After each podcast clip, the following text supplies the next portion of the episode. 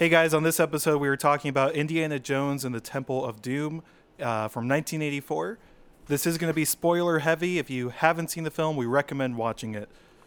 Uh, Mike, what is Indiana Jones and the Temple of Doom about? Well, John, The Temple of Doom is the inspired, higher budget sequel to God's Not Dead 2. It's a cautionary tale about the assault on faith from the intellectual liberal elite. In it, we find the story of yet another white liberal atheist know it all academic and his Hollywood bride who go to India in an effort to convince a group of religiously devout people that their beliefs are myths and then to deny them their right to religious expression and worship. What follows is a spiritual battle for the ages, as one local pastor with unshakable faith must stay true to his convictions and protect his flock against this onslaught of wicked secularism, leading both men on a journey of struggle, self discovery, and the transformative power of belief that proves that even the most lost can be found. Oh my God.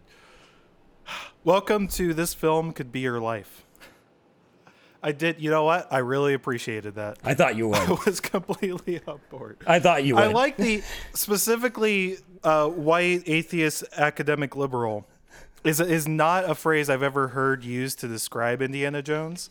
But the more I think about it, yeah, this is real. This is subtext of this movie.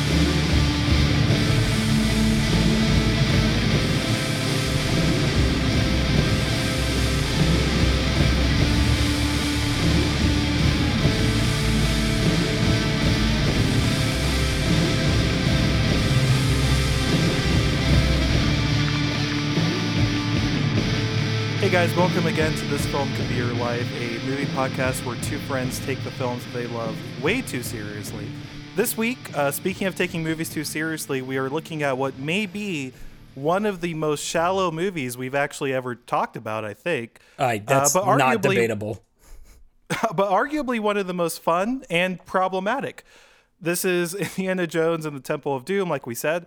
Uh, and this was released in 1984 as a sequel, even though technically it's a prequel. It's kind of hazy to uh, Raiders of the Lost Ark, which I think Mike and I would both agree is is arguably one of the greatest or at least purest adventure movies ever. Uh, this movie or Temple of Doom, I should say, almost immediately got a reputation as sort of a black sheep of the Indiana Jones movies. Uh, it's known especially for being much darker, much grittier. Uh, relatively disliked, by the way, by almost everyone who worked on it. Spielberg, Lucas, a lot of Indiana Jones uh, kind of cast members have said negative things about it. Um, I found this great quote, which I think summarizes the feelings a lot of people have towards this movie. Uh, so, Lawrence Kasdan was the script writer on Raiders of the Lost Ark, and he was asked to write the script to Temple of Doom. And what he said was, uh, or what he has said about that, he said, I didn't want to be associated with Temple of Doom. I just thought it was horrible. It's so mean. There's nothing pleasant about it. I think Temple of Doom represents a chaotic period in both their lives, Lucas and Spielberg, and the movie is very ugly and very mean spirited. Oh my god! I think that's a great quote. savage. Uh, Mike, what so we always start by talking about our, our history with these movies. Mike, what is your your history with Indiana Jones and the Temple of Doom? So this is interesting because I honestly can't remember the circumstance, which I think is actually the first time this has happened with a, a movie. Uh-huh. I have distinct memories of parts of this movie, and I know I watched it with my dad, probably too young. That's a common theme. Um, yeah. But yeah, honestly, I didn't remember much about it. I think all I really remembered before rewatching it for the first time in years, actually a couple months ago, and then again this last week, was the heart ripping scene and the minecart ride, which I think probably speaks to what parts of it like thrilled me and terrified me as a kid. Yeah. And I'm gonna be honest, uh, I'm glad for that, as we will get to later. My memories of this movie were far fonder than what came to me in the rewatch as an adult. Sure. Because there are problems with this movie um, that are a little rough, and we'll get to yeah. those later. But yeah, will, so it's yeah, weird. I have uh, distinct memories of very specific scenes, and that was about it. Cannot tell you when I watched it or what was going on at the time. Sure. What is your as a slightly broader question? Are you uh, were you a big Indiana Jones kid? Were yeah, you there for that, or was it kind of just movies? Okay. No, we watched them all the time. Yeah, Raiders was like on all the all the freaking time. I mean, it was like that in Yeah. Star Wars when we just wanted a an adventure movie. We would just throw those on on repeat, pretty much. Um, so Yeah. I don't know. It's a weird. Actually, it's you a know weird what? one. It's interesting you say that. It ties right into my own history with this movie. Uh, I wrote down that I actually I, I realized thinking about it, there are basically four film series that were unbelievably critical to me as a young kid, obviously with an imagination. Uh, the OG kind of Star Wars trilogy, Back to the Future, Lord of the Rings, and Indiana Jones. All Yeah. of those I watched uh, literally religiously. Like they Yeah. were my my biblical text. I must have watched those movies a million times each. Uh, what's weird is I did realize, except for Lord of the Rings, which obviously came out in during my lifetime, all of those series were released long before I was born. So I got to kind of pick and choose how I interacted with them. You know, I wasn't at Hmm, the mercy of when they were released. All of that to say, I don't remember for most of those movies when I first watched them Yeah. but I do remember that I very early on was not super stoked about Temple of Doom. Okay. I don't remember when I first watched it, but I was, but I, I I was a relatively sensitive kid. I, in a sense, I still am. I don't like horror movies and I don't like gory movies. Coward. I don't. Yeah, exactly. I'm a little, I'm a little tiny baby, is what I'm trying to say. in this movie compared to the other Indiana Jones movies was so dark and and gritty and and, and vaguely horror esque. Yes. Yes. uh, yes. it just it just scared the hell out of me. I Yeah. was just I was just this movie was way too intense for me, and so because of that, I saw all of them, but I rewatched Raiders and Last Crusade, you know, un- literally uncountable times, and I I don't think I saw this movie more than three times in my childhood. and to be fair, I haven't returned to it many times since. Well, and that's the see that's the interesting part, which I had not even identified about myself. So maybe this is like a therapy session.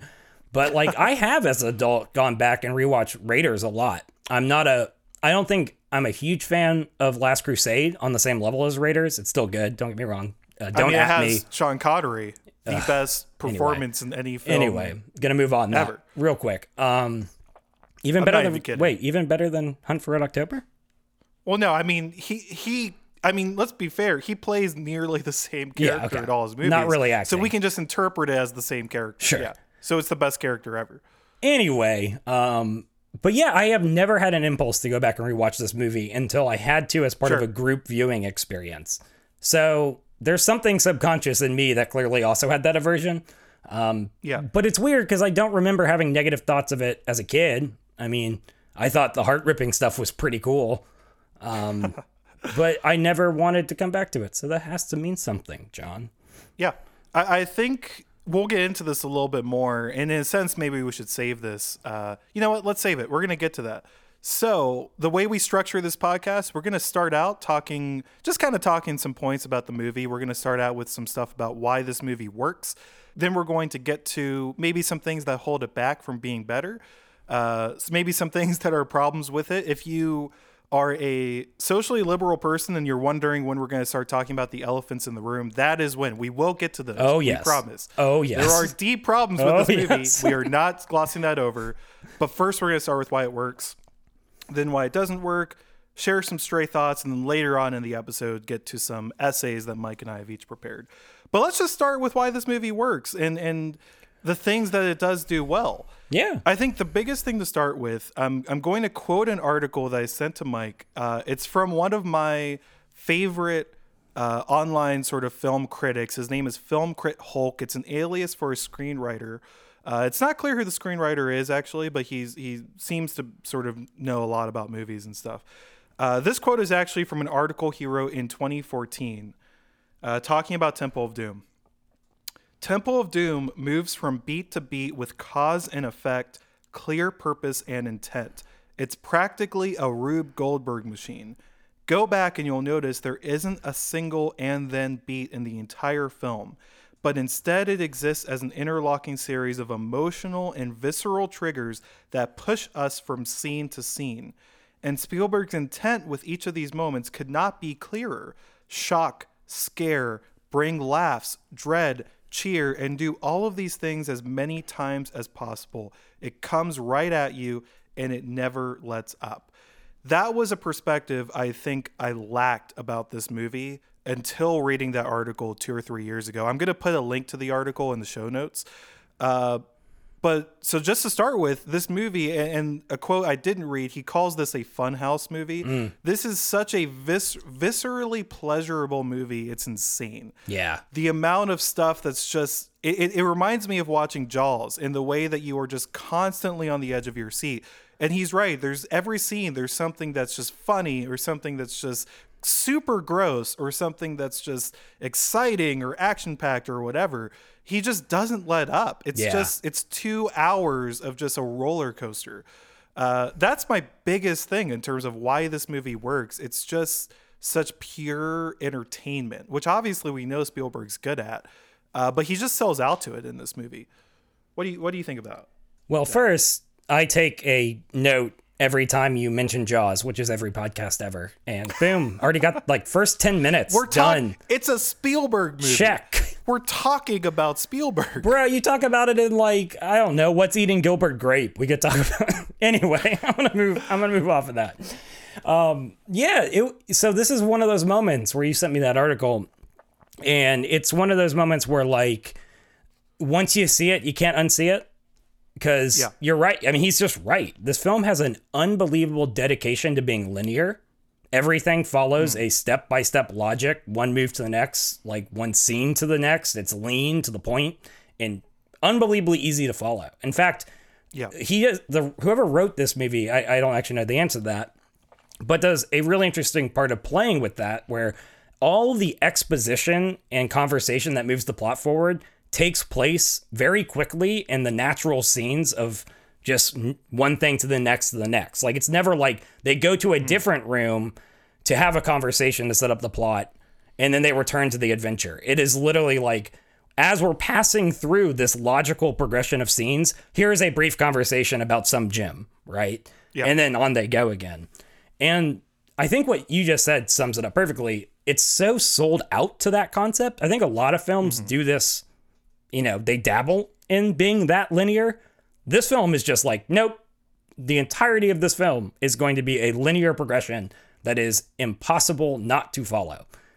And that's wild. I don't know if I admire that, but it's really effective. So I, I don't know. I, I don't know if you'll. I don't know if you'll track. Sorry, real briefly. Uh, Yeah. Willard Huyck and Gloria Katz are the writers. Uh, Okay. Just to just to make sure we shout that out. Shout out. I don't know if you'll track with this thought process, but in a way, what you're describing reminded me of John Wick. I Yeah. wrote that down. That it feels like the John Wick of Spielberg adventure movies. It's almost surreal in how unabashedly sold out to its own premise it is Yeah. Yeah. it just it's because you're right it's just it's it there's a linearity there there's a a leanness to it it's just it's trying to grab you and just not let go and keep you locked into this central idea to the central plot moving you forward Well, Um, and and I love the metaphor he uses of funhouse. Like it literally feels like I'm at a carnival, and you walk into the room of mirrors. You figure out how to get out of it, and then it's a room where a guy jumps out at you and scares you, right? And every scene of this movie is a room to room flow with this flavor of create trouble, get out of it, right?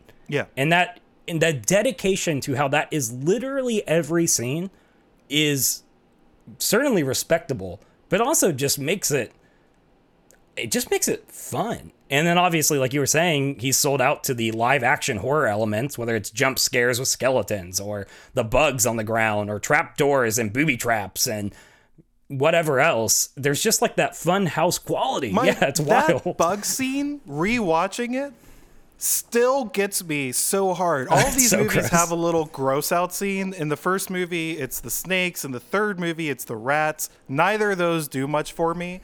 That bug scene is is like a primal horror that i feel. Yeah. and i think i you know there's so much in this movie that is like over the top darker than its predecessors and or, or sorry than, than its the other two movies in the series. And stuff like that you just sense that they were there was almost uh, there was almost something gleeful in how sadistic he was Yeah. they were being with some of this stuff. Like that is just ah god Well, no, that just, yeah. and it but but it's effective. It's what you're saying. It, it i was there. I mean this is a 40 year old movie almost. And I was completely, you know, locked into the screen rewatching it uh, a few nights ago. Absolutely. Like, and th- maybe this is just another way of saying what we've already said, but what I wrote down word for word in my notes, and you just used this word. I said, this movie is shamelessly gleeful about being a glorified B movie. And, yeah, and, there's and that's just, fundamentally what it is. yeah. I mean, there's like scenes in this movie that are just, they're just scenes from a grindhouse movie, like the heart ripping in particular.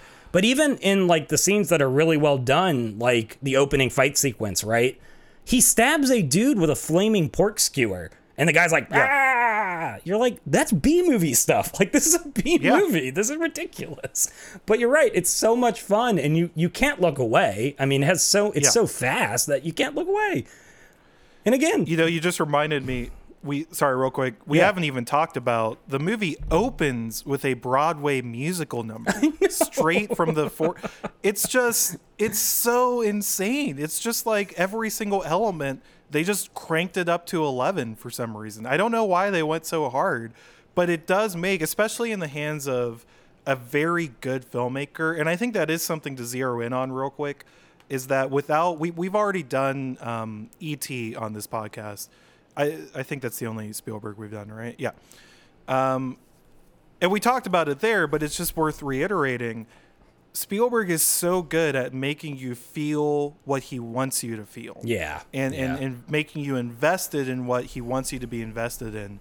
In other hands, this movie would be probably kind of a train wreck. Well, if yeah. nothing else, it wouldn't keep you invested for that long. So- I think that th- it's so fun throughout just because of his ability. That's a great point because that was something else I wrote down. Was I think if this movie was made today, it would be one of two things. It would either almost assuredly it would take itself too seriously, right? yeah. Um, which even movies like John Wick run the cro- almost cross that line where it's like, but as we talk about John Wick, that's a good thing because they want you to like, they want you to feel like they're not winking at you at any point in that movie. I think Sure. there's like a, this movie could have been like that and been a train wreck, or the director could have been apologetic, where it's like, Yeah. I know this is really campy and bad, but mm. you know, wink, wink, haha. And there's something really admirable about, like you said, a unbelie- a, a master of the craft made this movie so unapologetically campy, gory, B movie esque. And never once apologizes to you for it. Like he just doesn't care. I No. think that's fantastic. I mean, so so on the one hand, I think this movie is walking this line, where where it could take itself too seriously, something like The Rock, right? Or Con, maybe even Con Air. I don't know if that. I don't think but, that one you know, applies. I don't think that one applies. This movie could be taking itself too seriously, though. But it's also not. So it could, on the one hand, be like that. On the other hand, it could have been like a Sharknado. Yeah, Right. exactly. Where it's like Exactly. so aware of how stupid it is that it just you sort of lose the fun of it. It just becomes like kind of hokey, and it it walks between both those lines. It knows how dumb it is, but it's also not sort of playing to that. It's also still going to be like, well, I'm still masterful in how I arrange some of these scenes and how I keep the pacing up, keep the excitement up, keep the the fun up. It's a fun movie. It's an entertaining movie. Well, yeah, in, like to to speak to that, is there a better example than the fact that in this same movie there is the opening scene, which is a masterful opening scene. Like you said, Yeah. it goes from this Broadway to this really intense conversation. You know, Mm-hmm. every part of that fight is fantastic, all the way up until the point Yeah. he jumps out the window and it's a car chase and they're in the plane. And then it's followed by them jumping out of a plane with a boat and then riding down a mountain off a cliff into rapids and then surviving and they never really address how absurd that is and you're just No, like it's it's fine. these are back to back in the movie and the and Yeah. Spielberg's like eat all of it you don't get to pick which part of the meal you take eat it all Yeah. Like, you need all of it I totally agree. I think it's it's absolutely one of the strengths of this movie. Uh, getting into other things why it works, I guess this is heavily related. I, I did write down pacing. Mm-hmm. Uh, in hindsight, I do think it, it does sort of drag in some places of the middle. We'll get to that a little bit later. Yeah, yeah. But for the most part, especially the first act and the third act, I think are just just perfectly paced. The first Yeah. act, especially, like you said, you were just you, you're moving so fast. The dialogue is keeping you up. The uh, the world building. What's what's the word I'm looking for? The exposition is delivered in such a way that it's not dragging the movie's pace down. And I think the third act too. Whenever at the point where where uh, Indiana gets gets sort of rescued from his mind control state. Uh, basically, from then on, it, it's equally just so well paced. It, it keeps it short. It's not, and it gets back to what we're saying. The movie knows what kind of movie it is. It Yeah. knows that it's not going to, you know, get into this whole complex ideas about, uh, you know, anything. It's just it's just keeping that pace up. It, it's just knowingly being fun and entertaining and kind of shallow. Yeah, I mean, so yeah. it's like you know, there eh, again, a worse movie would have had more exposition on how any of this works, like the magic Yeah. stones and stuff. And these guys are just like they go to a village and they're like, "This magic stone makes our crops and stuff work," and someone took it, so you're go like, get "Cool." it. And everyone's like, "Okay, sounds great." Oh yeah, yeah. It sounds sounds good. Yeah. Doesn't really because it doesn't matter. Yeah, it doesn't. No one cares. I don't care. And that's what I love about the movie is he knows I don't care and he honors that. I mean, that's fantastic. Uh, again, Yeah. a, I guess here's a great way to putting it. A more insecure filmmaker would have tried to explain themselves. Spielberg I is think like, I am money." super secure. I do not care if you like this or not. Just here, take it, right? And I'm not going to Yeah. explain myself. And that's great. No. That's great. I think I, I totally agree. Uh, do you have other things why this movie works? What what this movie has going for it? Yeah, I actually had a I really want to spend time talking about a couple of the technical sides of it. You know, Sure. and this two of these can be pretty quick, but kind of connected to the B movie side, the atmosphere, especially in how it achieves atmosphere through lighting and set design, really fits into that grindhouse, funhouse kind of thing, especially like the temple scenes themselves. You know, uh, a Yeah. lot of reds, a lot of hot colors, playing with shadows, really effective use of of fire and sh- and, and darkness. And there's just a couple times where like this is just a really cool set, but it, it all together it adds to it. And in a similar vein, I mean, the soundtrack is so good at man. producing Oh. that sense of excitement and speed, and oh, it's just great. Yeah, it all plays You know- together into those themes we've already named, though. But it's really cool. Yeah. I, I don't want to go on too much of a of a mini rant or mini monologue about the music, but suffice it to say, those those movies I mentioned earlier, Star Wars, Back to the Future, Lord of the Rings, and uh, Indiana Jones, all four of them also had notably uh, uh, uplifting music, or that's not even the word, but I don't know how to say it. The music of all of those movies just does such a good job reflecting the adventuresome spirit of those movies. Yeah. And actually, Indiana Jones is one of the best themes ever. Yes. And this movie, you know, it goes hard with it, and it does a great job of it. Um, yeah. And then real quick on the on the set design and stuff, I don't want to sound too much like an old man, uh, but I, I did rewatching this movie. I, I just sort of I shed a, a little tear for uh, physical sets Oh my gosh, and, yes. and and practical effects. Like everything in this movie still looks so good. Like and obviously there's moments that are like, yeah, whatever. Maybe that didn't age perfectly. But I think it's more it's more than made up for things like you said, like the actual Temple of Doom. It looks stunning. Yeah. It's this huge, huge set with all of these different interlocking things. You just want to go there and walk around and, and I just don't get that from the the modern all digital sort of things is that most of the time, not always, but most of the time it just ends up feeling kind of fake, Yeah. plasticky, kind of, you know, you know, like like you know you can't walk around around there and and yeah, there's just so much thought and detail into all of the physical sets. I I just love it and it makes me a little sad. yeah, um, I never wanted. old man old man ran over. I never wanted to visit and meander around Thanos' spaceship. You know, it's just yeah, like, exactly. Y- There is. You're right. There is something about like, man, I would, I would actually want to go visit that set and just check this out, right? And Yeah.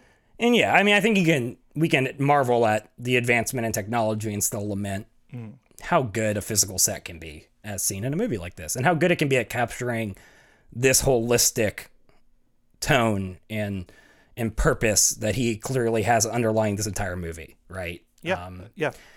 yeah, the other two things I really wanted to hit on were the two scenes that I remember from childhood because both of those hold up so well, and I actually think it's it's I don't know, track with me. It's it is really impressive that the scenes that stuck with me from when I was 12 and saw this movie were the scenes that most impressed me at 30. rewatching it. So that's the human sacrifice scene is just like unbelievably done from a technical Oh man. side of things, Oh, right? Yeah. I mean, the horror level is kicked up to a thousand, both through the actual effects of it, the lighting, but then like the music and how it intensifies and the chanting. You're just like, this is a freaking awesome scene. I don't know. It's Yeah. super good. Um, but I really want to spend some time on the minecart scene because, from a technical aspect, that scene is so much better than just campy fun. I mean, can we sit with that Yeah. for a second? What are your thoughts on that say- scene? Yeah, I mean, I so first of all, I obviously agree. I think those are two two standouts. Um, I think with something like the minecart scene, the thing that people very much underestimate, and again, not to get too old manny, but I think about this a lot with with modern movies and especially like superhero movies, is it, it is very very hard to make action coherent. Yeah. And in fact, it's so hard that most people don't. And that's the thing I notice with a lot of, of you know more recent action movies is that you can actually make a, a an action scene feel kind of intense and feel kind of engaging by just having some sort of quick cuts Yeah. and some you know stuff kind of moving and it, and the characters are responding like out of intensity. That all feels like sort of engaging and sort of intense, but it, there's something hollow about it. Sure. I think the thing I so appreciate about action scenes like this and the way that Spielberg does a lot of action scenes is that there's a coherence there. You know what's going on that entire minecart scene. Yeah. You can place in your head their cart and the cart behind them and the ways that the that the characters are doing things and, and, and the ways that they're interacting and throwing the log down for the other one to go off and whatever. All that like again, I think people take it for granted because he makes it look easy he makes it feel like oh well he's just shooting it and then you're you're following along but that is so hard to do effectively to mm-hmm. make that you know where where again i just have a very coherent internal picture of how this action is playing out and i can follow along it reminds me a lot of i mean again spielberg's great at this so like i think about the t-rex scene in jurassic park right? Sure, yeah. which is like this this 10 or 15 minute long scene and at every moment you know exactly where all the principal actors are and again that's actually very very hard to do so i think about that with the with the minecart chase specifically it's it's so good Yeah, man, that's spot on. Yeah, I mean, gosh. Yeah, no, I think um, one of the things that, as you were talking, I was thinking about is like, you know, when I go watch Guardians of the Galaxy, I'll go watch even John Wick. I mean, any other modern master, not master, any other modern action movie. Um, I'm not calling Guardians of the Ga- Galaxy a masterpiece. I overuse that word. I just want to clarify that is not one of them. Um, I do like it though. But anyway, Yeah, what I what is what is interesting about those movies is like you know they'll have these action set pieces that are super fun, super thrilling, but I feel like I'm observing them all the time. Like there's a distance between me and it. And what I really noticed on this rewatch of this particular scene is how deeply because of his directing choices you feel like you are in the minecart with them, right? oh yeah Um, the way that he shoots it behind the cart from inside the cart. I mean, I don't know how else to say it other than I felt like I was on a roller coaster as I was on my couch, right? And it, it's all through like you were you were talking about like really small things like the hard jerking of a camera when the cart goes around a corner or a curve or the way that bullets are whizzing by or bad guys are jumping in and out of the frame and you know they're there the entire time but you can't see them because it's giving you perspective and it feels like your perspective somehow. And there's just a f- super that is so hard to do and it feels so effortless in this movie. Like you really feel like you're in it the cart's flying you can almost feel like the wind coming at you you almost like want to duck when beams and stuff are coming. It- i don't know it's it's amazing and i honestly don't know how they shot this in the 80s but it makes Yeah, me it's crazy. even more impressed by him but yeah i don't think movies with the CGI can make me feel like I'm in the world. Like, Is all I'm saying. Sure. And in this scene in particular, I was like, I am in this minecart, and I feel every turn and every break and every, and that's that's I don't know. I have no words for that. It's just really cool. I, I would just as a brief note i would push back very slightly i think movies with cgi can do that sure. but they also can shortcut they- they also have a shortcut to making it pretty fun and not putting in the effort i think it goes back to effort Yeah. i know you're gonna i know i know the response i'm gonna get but i'm gonna say it anyways James Cameron is very good at this, and Avatar is very a very good example of this. That's Was all I'm the- to say. Was it the 3D goggles? It's no, no, no, no. Was it We're the not 3D gonna do a whole Avatar bit where all you guys hate on a movie that's a great movie. Were, was Uh, it was it because it literally brought you into the world? I defy you. I'm just gonna say it. We're gonna get to the movie one day. Uh, I'm gonna trade you for Point Break or something. And the last action scene in that movie, the way that he combines physical and CGI and the way he shoots it, it's still a very compelling action scene. That's all I'm gonna say. You Hey, can this do is, it uh, with CGI. This is John and Mike, and welcome to the Avatar podcast. Where each Welcome to the Avatar podcast, where each Avatar. week uh, I would do that. Where every week I defend it, and every week you attack it. That's a great idea.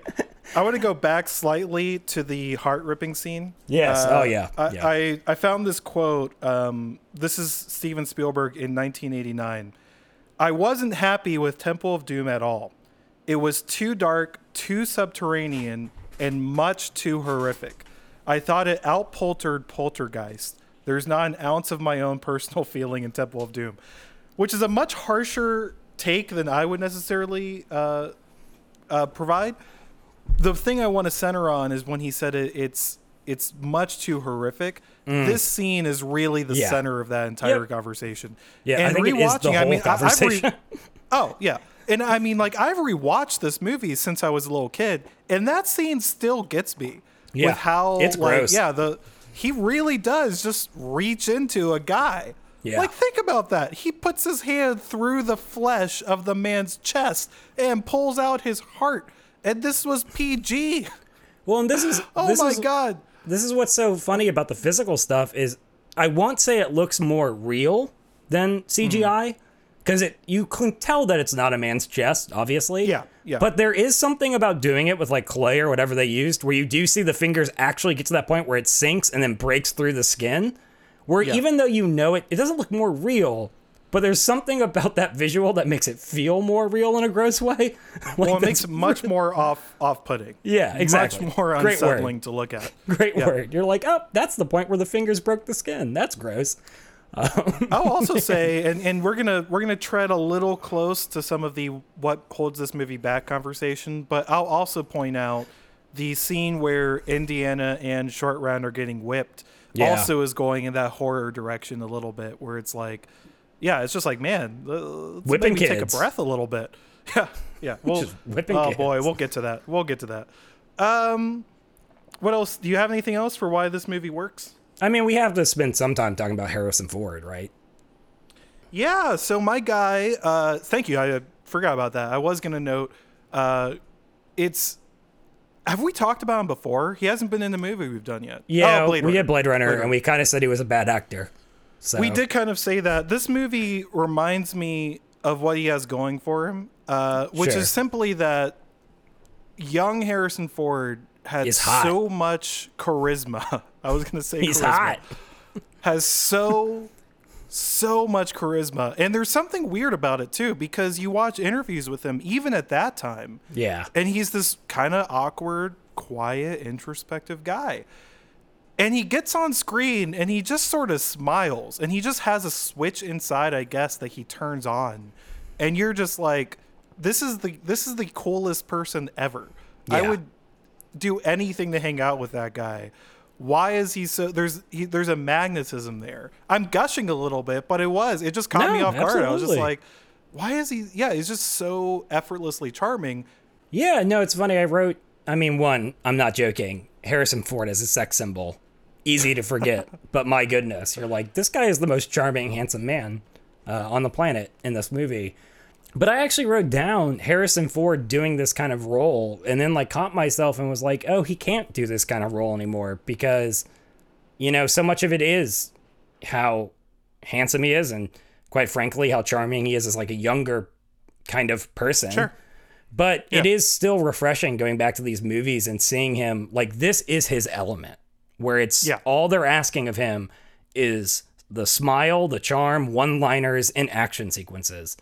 And he's so unbelievably good at it. it it's actually one of those actors that you're like, when he gets off, when he goes wrong, is usually when the people ask him to do more than what he's good at because we all ask all actors to act in everything at all times and we never just Yeah. let people stay in what they're great at. But he's like a quintessential guy where it's like this dude is great at this role. And Yeah. Han Solo and the various different variations of it. And it's just so nice to return to one of these older movies where you're like, he's not trying to do too much. He's just nailing what he's great at. And I love it. He's just love it. really good at this. I want to jump off of that conversation about about actors in this movie and very briefly and this is maybe a higher ambition than we normally go for, but I want to right a very small historical wrong. And I want to say that Kate Capshaw uh, actually does very good in this movie, at least in terms of her acting. She the is doing- historical wrong I want to write is that she got a lot of flack for this role. Yeah. And I think that's very unfair. She's doing what she was asked to do. It's she was doing what she was asked to do. She is playing the written role, and obviously she's taking her direction. And I think that she is very well executing exactly what that role was. There's a lot of issues with the character, but I just want to note that Kate Capshaw herself does a very good job. sure. That's the Noted. historical wrong that I momentarily want to right because she did it. She got like flamed for this when this movie I came know. out. It's ridiculous. And it's and that's kind of that's just so unfair. It's like no, that's that's not her at all. That's the the writing and the It- directing. it's like blaming Natalie Portman for the prequels of Star Wars, and you're like, what is Yeah, she supposed ridiculous. to do? What do you want her to do? Like, did you, you read that line and make it Yeah, sound and make it sound not stupid. It's Yeah, crazy. It's wild. I got I got two last else? two last Yeah, yeah, points, and these are more funny. But you know, whips in action movies work. Uh, Always like work. Whipping Always the guy around better. the the neck and having him hanged by the ceiling fan. You're just like, what a great, what a great fight scene. Obviously, Yeah. like the battle with the, and I guess I would just say all the fight scenes of this movie, like the battle with the slave driver while he's getting stabbed with voodoo. Again, we're gonna come back to that and what doesn't work. Um, the conveyor belt, stone crushing, yada yada yada. It's just it's just Yeah. great action sequences. And then here's a here's Yeah. a question for us to end on. Um, violent revolutions. What do you think about them? Eat the rich. Eat the rich, man. That, Did that work in this movie? It was, I will say, shades of uh, Ewoks in terms of I do not I do not necessarily buy that even a large number of little kids could overwhelm those men like that. Uh, and of course, this was Lucas, very close to that thing. So I don't know. I guess he had something on his mind about tiny, you know, small people, children, or whatever rising Spielberg up. and- probably and had to talk him out of putting Ewoks in this movie. He's like, no, they have to be kids, bro. He's like, but Ewoks. what if they were Ewoks, it been great. Ewoks? Uh, so so a little bit of that, but otherwise, I'm on board. I, I love me a good revolution. Let's do Okay. it. All right, we're gonna take a quick break and then come back with uh, maybe why this movie doesn't work.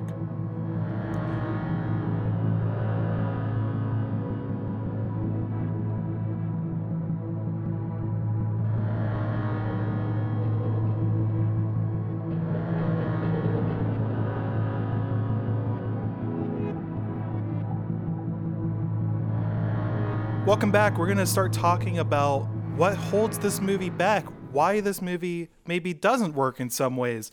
And uh, let's just do it. The elephant in the room.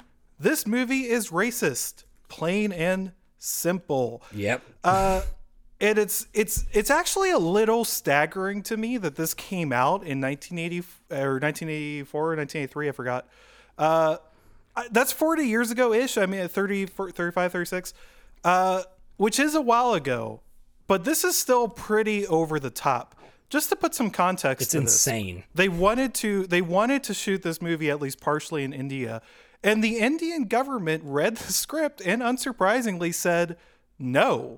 like you can change a lot about that. it. Yeah, did you not know that? Yeah, so the so they they had to shoot it I think in Sri in Sri Lanka and in a couple other places. Good gravy. Um, but yeah, they the Indian government was just said no, thank you, or you could change things about it, and then the production said no, that's fine, we'll just go somewhere else. Uh, I want to note very quickly. So so yeah, when we're talking about this movie as racist, I, I think the thing, the key thing, because there's people that will debate on this. I think Mike and I, are, I'm gonna just guess we're on the same page here. yeah. Oh my god, this movie's horrifying. Yeah.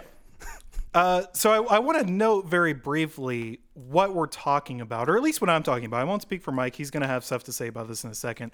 But to me, like the key thing about this, and the the reason why this is problematic, this isn't good. This is problematic, is that this movie uh, is just it's totally sold out to uh, to establishing, to reiterating, to doubling down on, to overindulging in the otherness of every non-white character. Yes. Not only the bad guys, but the villagers and the and the you know the the the Asians in the beginning of the movie in Hong Kong or wherever they are. It's just constantly making a punchline out of the fact that these people who are not white are different. Uh, and I say punchline. It sometimes it is humor, sometimes it's just grossness or weirdness or differentness, but all of it is otherness. Yes. And I think people sometimes will say, "Well, it's just fun and it's zany and it's like an older movie, so who cares?" But like the the, the problem is, this is how culture is established. This and other media creates in your mind an image of what, in this example, India and Indians are like, and I, I, you know, people will say, "Well, that's crazy. I don't watch this movie and then think that they they eat, you know, monkey brains or whatever." But it's about the the mass of culture perpetuating ideas, and it may not be that specific. It ju- it can just be stuff like, "Oh, they're just weird and different." And eat other things. Yeah. And again, that's creating that otherness, that sense of, you know, these people are different.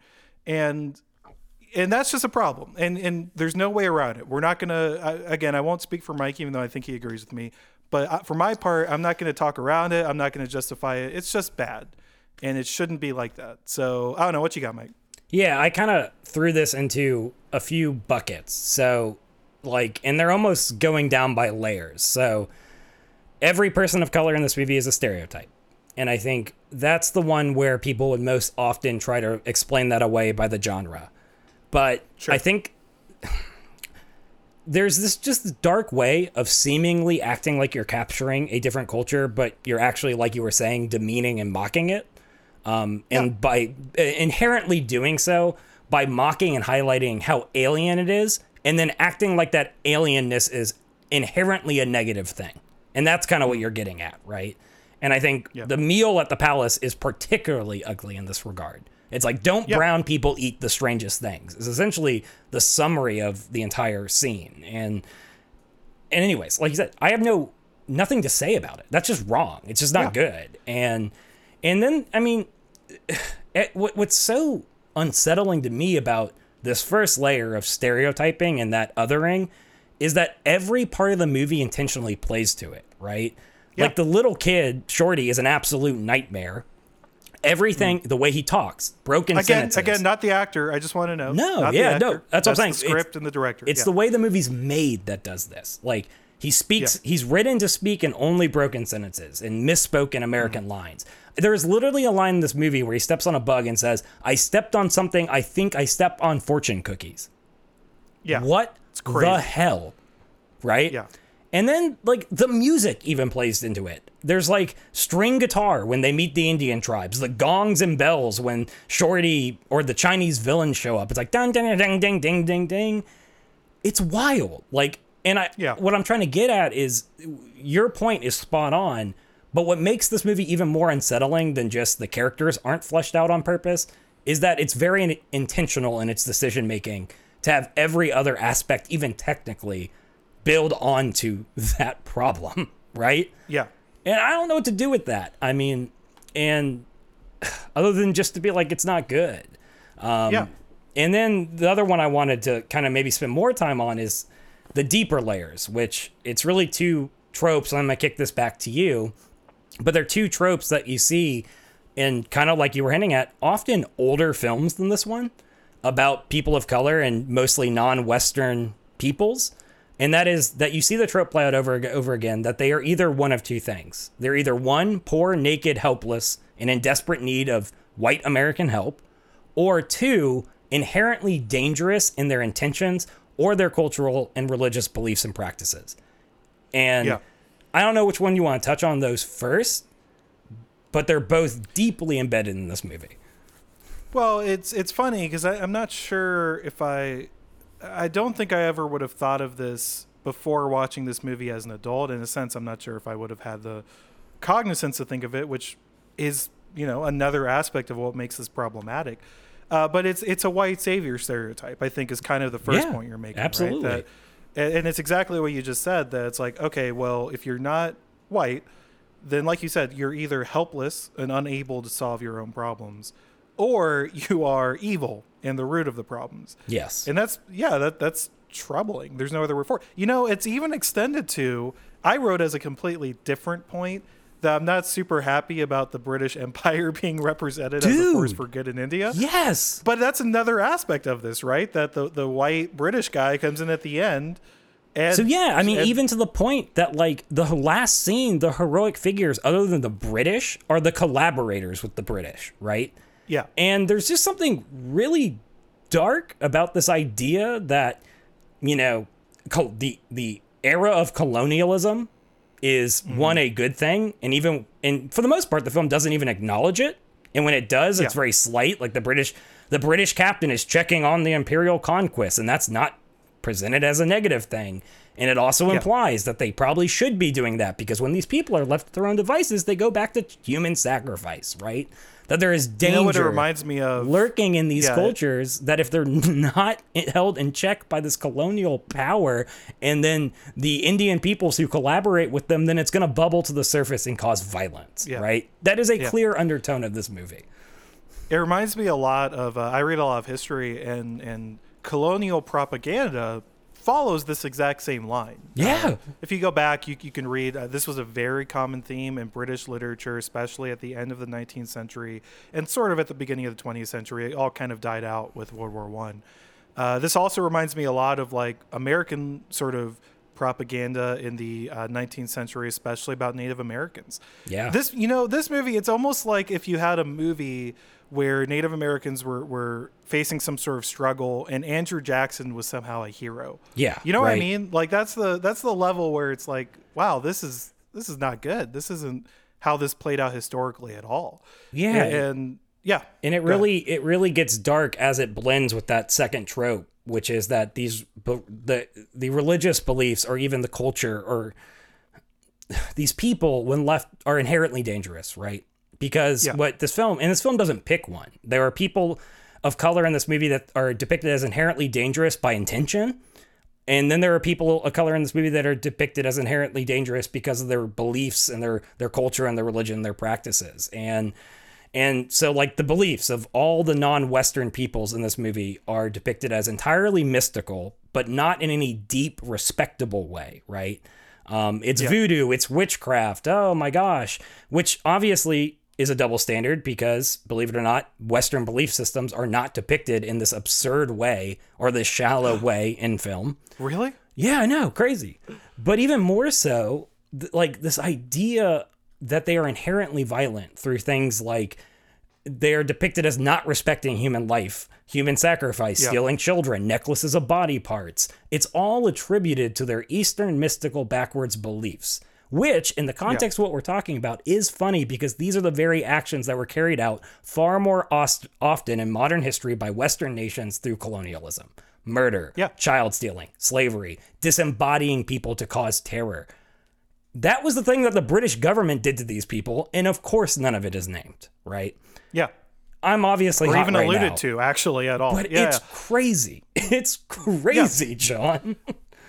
and you know uh because we could go on on this forever in in a sense like i i think it is important i think you agree that to make such a strong statement and and to not really you know be wishy-washy with it uh, to kind of maybe wrap it up a little bit or at least to provide maybe a framework of why we're talking about this they didn't have to make this movie this way. No. I think that's really critical oh to mention as well. That like you know, if you notice, we said we talked for thirty or forty minutes about all the good things about this movie. None of them had anything to do with where it took place, the or the the races of the characters involved. Obviously, but what I'm saying is they could have done.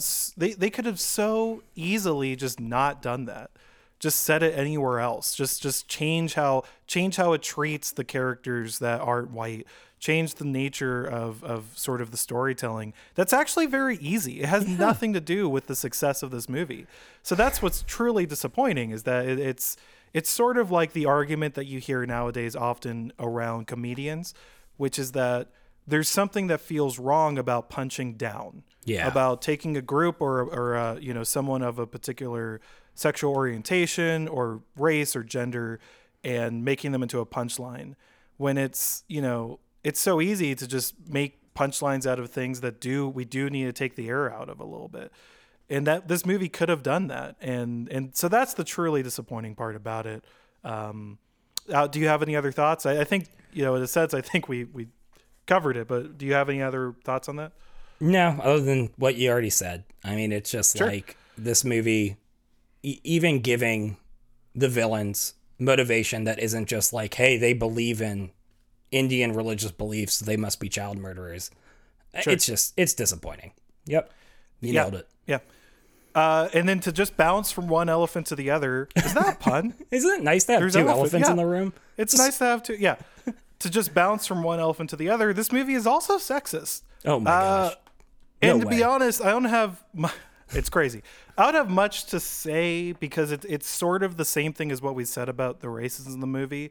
Uh, I would say it just this movie creates and reiterates a stereotype once again. Uh, you can make the same arguments. It's just playing into the same language and characterization that these kinds of serials uh, play into. Uh, you know, and, and and that is notable. I mean, we do have to. We want to be honest. So let's just so let's point out that the entire Indiana Jones franchise is evocative of Republic serials from like the early, you know, like the 20s and 30s, right? And that yeah, there were a lot of racism in those, and there was a lot of sexism in those. Uh, but just because of the things we were saying earlier, I, I you know I would just reiterate that doesn't excuse it. Um, I, I would also note that so like you know what we're talking about with the sexism in the, sexism in this movie is we're talking about the character of Willie Scott Yeah. and the fact that she is just this you know blatant stereotype of a woman who cannot engage with the world around her in a realistic way frankly which Yeah. sounds harsh but that's really what the No, movie is- is absolutely. portraying Yep. and you know I, I, we could go on i'm sure you're going to have thoughts uh, just to reiterate something that i said earlier um, this really does affect how people think about things. I I just want to note that one more time. And, you know, if, if you don't think so, frankly, go live in the South for a little while. Yeah. Like that's a little bit, that's a little bit maybe rude or something, but it's just true. Like you'll just, people just say things as though taking it for granted. Like, oh, well, you know, this being around this person, this person who's a woman, she's just going to complain a lot about stuff. Or they're not, you know, she's not going to be able to do this or that, or, you know, blah, blah, blah. And it sounds benign, or it might sound benign. It doesn't sound benign to me, but I think a lot of people would say, well, that's very benign or that's very low stakes. I would just say that over time, those things intensify. Yes. And it really isn't that that crazy of a thing to go from there into a p- repression of women. In fact, I know it's not crazy because that is how you go from there to repression of, of women. Um, that's how that's how repression was justified for centuries, right? For millennia Yep. was okay well you know these this whole half of, of the human race just doesn't uh, you know doesn't operate correctly in these things. Can't handle this can't handle that. Is somehow worse in these regards. And you know that's how you get there. So Yeah. so it is Yeah. important to say that that's not true and that's not uh, that that is stereotyping and and that that's that's what it can that's what over time that cultural reinforcement leads to. So i don't know. What do you have anything on that? Well, yeah, I mean, just of course, it's like how do you end up with us thinking, well, a woman can't be the president of the United States because she's ditzy, it might be her time of the month, or you know, or she's just gonna be a B word, right? Or yeah it, it, it comes from repeated narratives and Yeah. that are not grounded in reality that are grounded in stereotype that are propagated by culture and of course that's how it builds so i, I mean it's hard because we sit here and we're like we almost want to make apologies for us being too hard on this movie and i don't think we should. Um Sure. it's it's just like no this this is how culture is created. It is important to call it out as it creates toxic culture period. Yeah. right? And and i mean yeah i i, I guess i'll just breeze through this because again it, it's really two tropes at play in this character. You know one women are helpless freaking idiots right she's literally just there to be like oh man aren't women just stupid um, or to two they're objects of sex and yeah you know, the first trope, the helpless idiot women trope, every single scene she's in, she's a butt of a joke. Opening scene. I'm just Yeah. going to blow through some of these. Uh, they bring out the statue, and she goes, "This is Nurhachi. He's a really small guy, right?" Um, Yeah. Or Indiana Jones gives her a gun in the car. She throws out the window and says, "It burnt my fingers and I cracked my nail." Or when they go to jump out of the plane in the boat, a boat, we're not sinking, we're crashing. Um, everyone else but her can ride an elephant, and she can't, and she doesn't even know her right and left directions apart, right? And then, of course, there's the dinner scene, and you have the woman who's constantly overreacting and acting stupid, while Indiana Jones has an intellectual back and forth that is the exposition of the movie, right?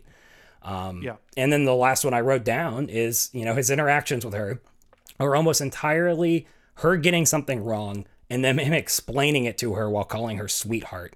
And you even see the little kid call her a doll and tell her to shut up at one point.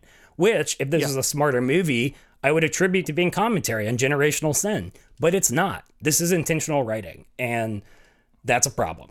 Again, it's just ridiculous. It's not a real person. This is a this is a caricature of women and it becomes a stand-in for women in adventure settings. And of course that influences how we think about women when it actually comes to struggle, tribulation, trial, right? Yeah.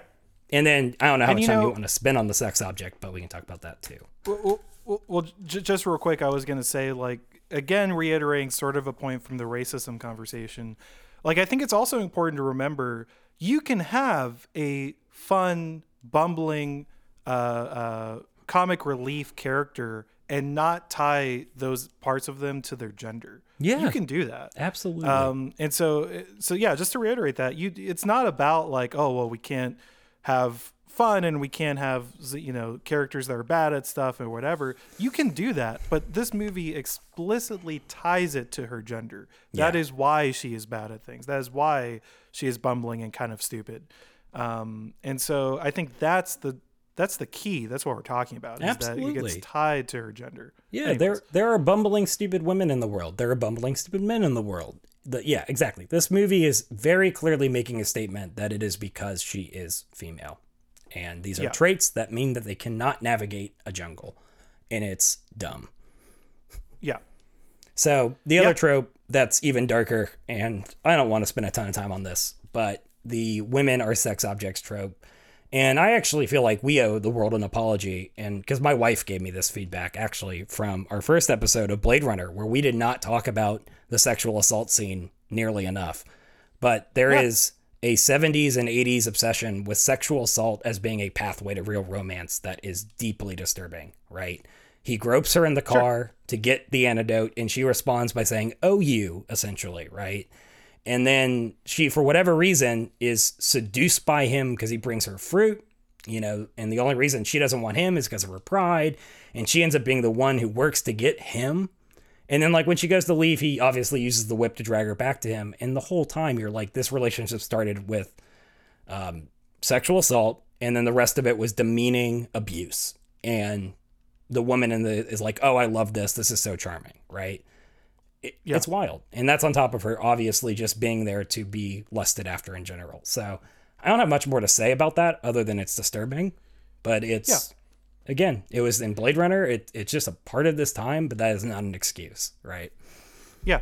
It's funny, actually. Uh, you know, there's something. So, Mike and I were actually talking before we started recording about a completely different topic uh, that relates a little bit, though. We were talking about the way that, that young men will resort often to, for lack of a better word, treating a woman kind of like an asshole in order to get, you know, affection and, and, and sex and, and whatever. And again, it- gets tied culturally to things like this. And I think it's easy to, to you know make that into a okay, well, young men are just stupid. And it's like, well, yeah, to an extent because they're young. But also, I think there is something to, to say about the way that these movies or, or this kind of cultural thing is painting that picture. Is Yeah. saying if you struggle uh, getting women to like you, then do this and that changes that. And yeah, it sounds dumb, but that's how you live most of your life is is taking what culture is presented to you as this then that A then B and you apply it and it's it's actually to me unsurprising that young men will apply that logic. I mean it's it's wrong to just to to you know in case it needs to be said, it's bad but it also it's like yeah that's why though is things Yeah. like this like this overwhelming cultural image of you have to be tough you have to be it's, it's toxic masculinity is the word i don't know if we absolutely. actually said that word yet but it's toxic masculinity it's like you have to be tough you have to push you know kind of push them around kind of you know make yourself seem uh, like you don't care whatever and if you don't and, and that's how you do it and so yeah i think that's the problem with this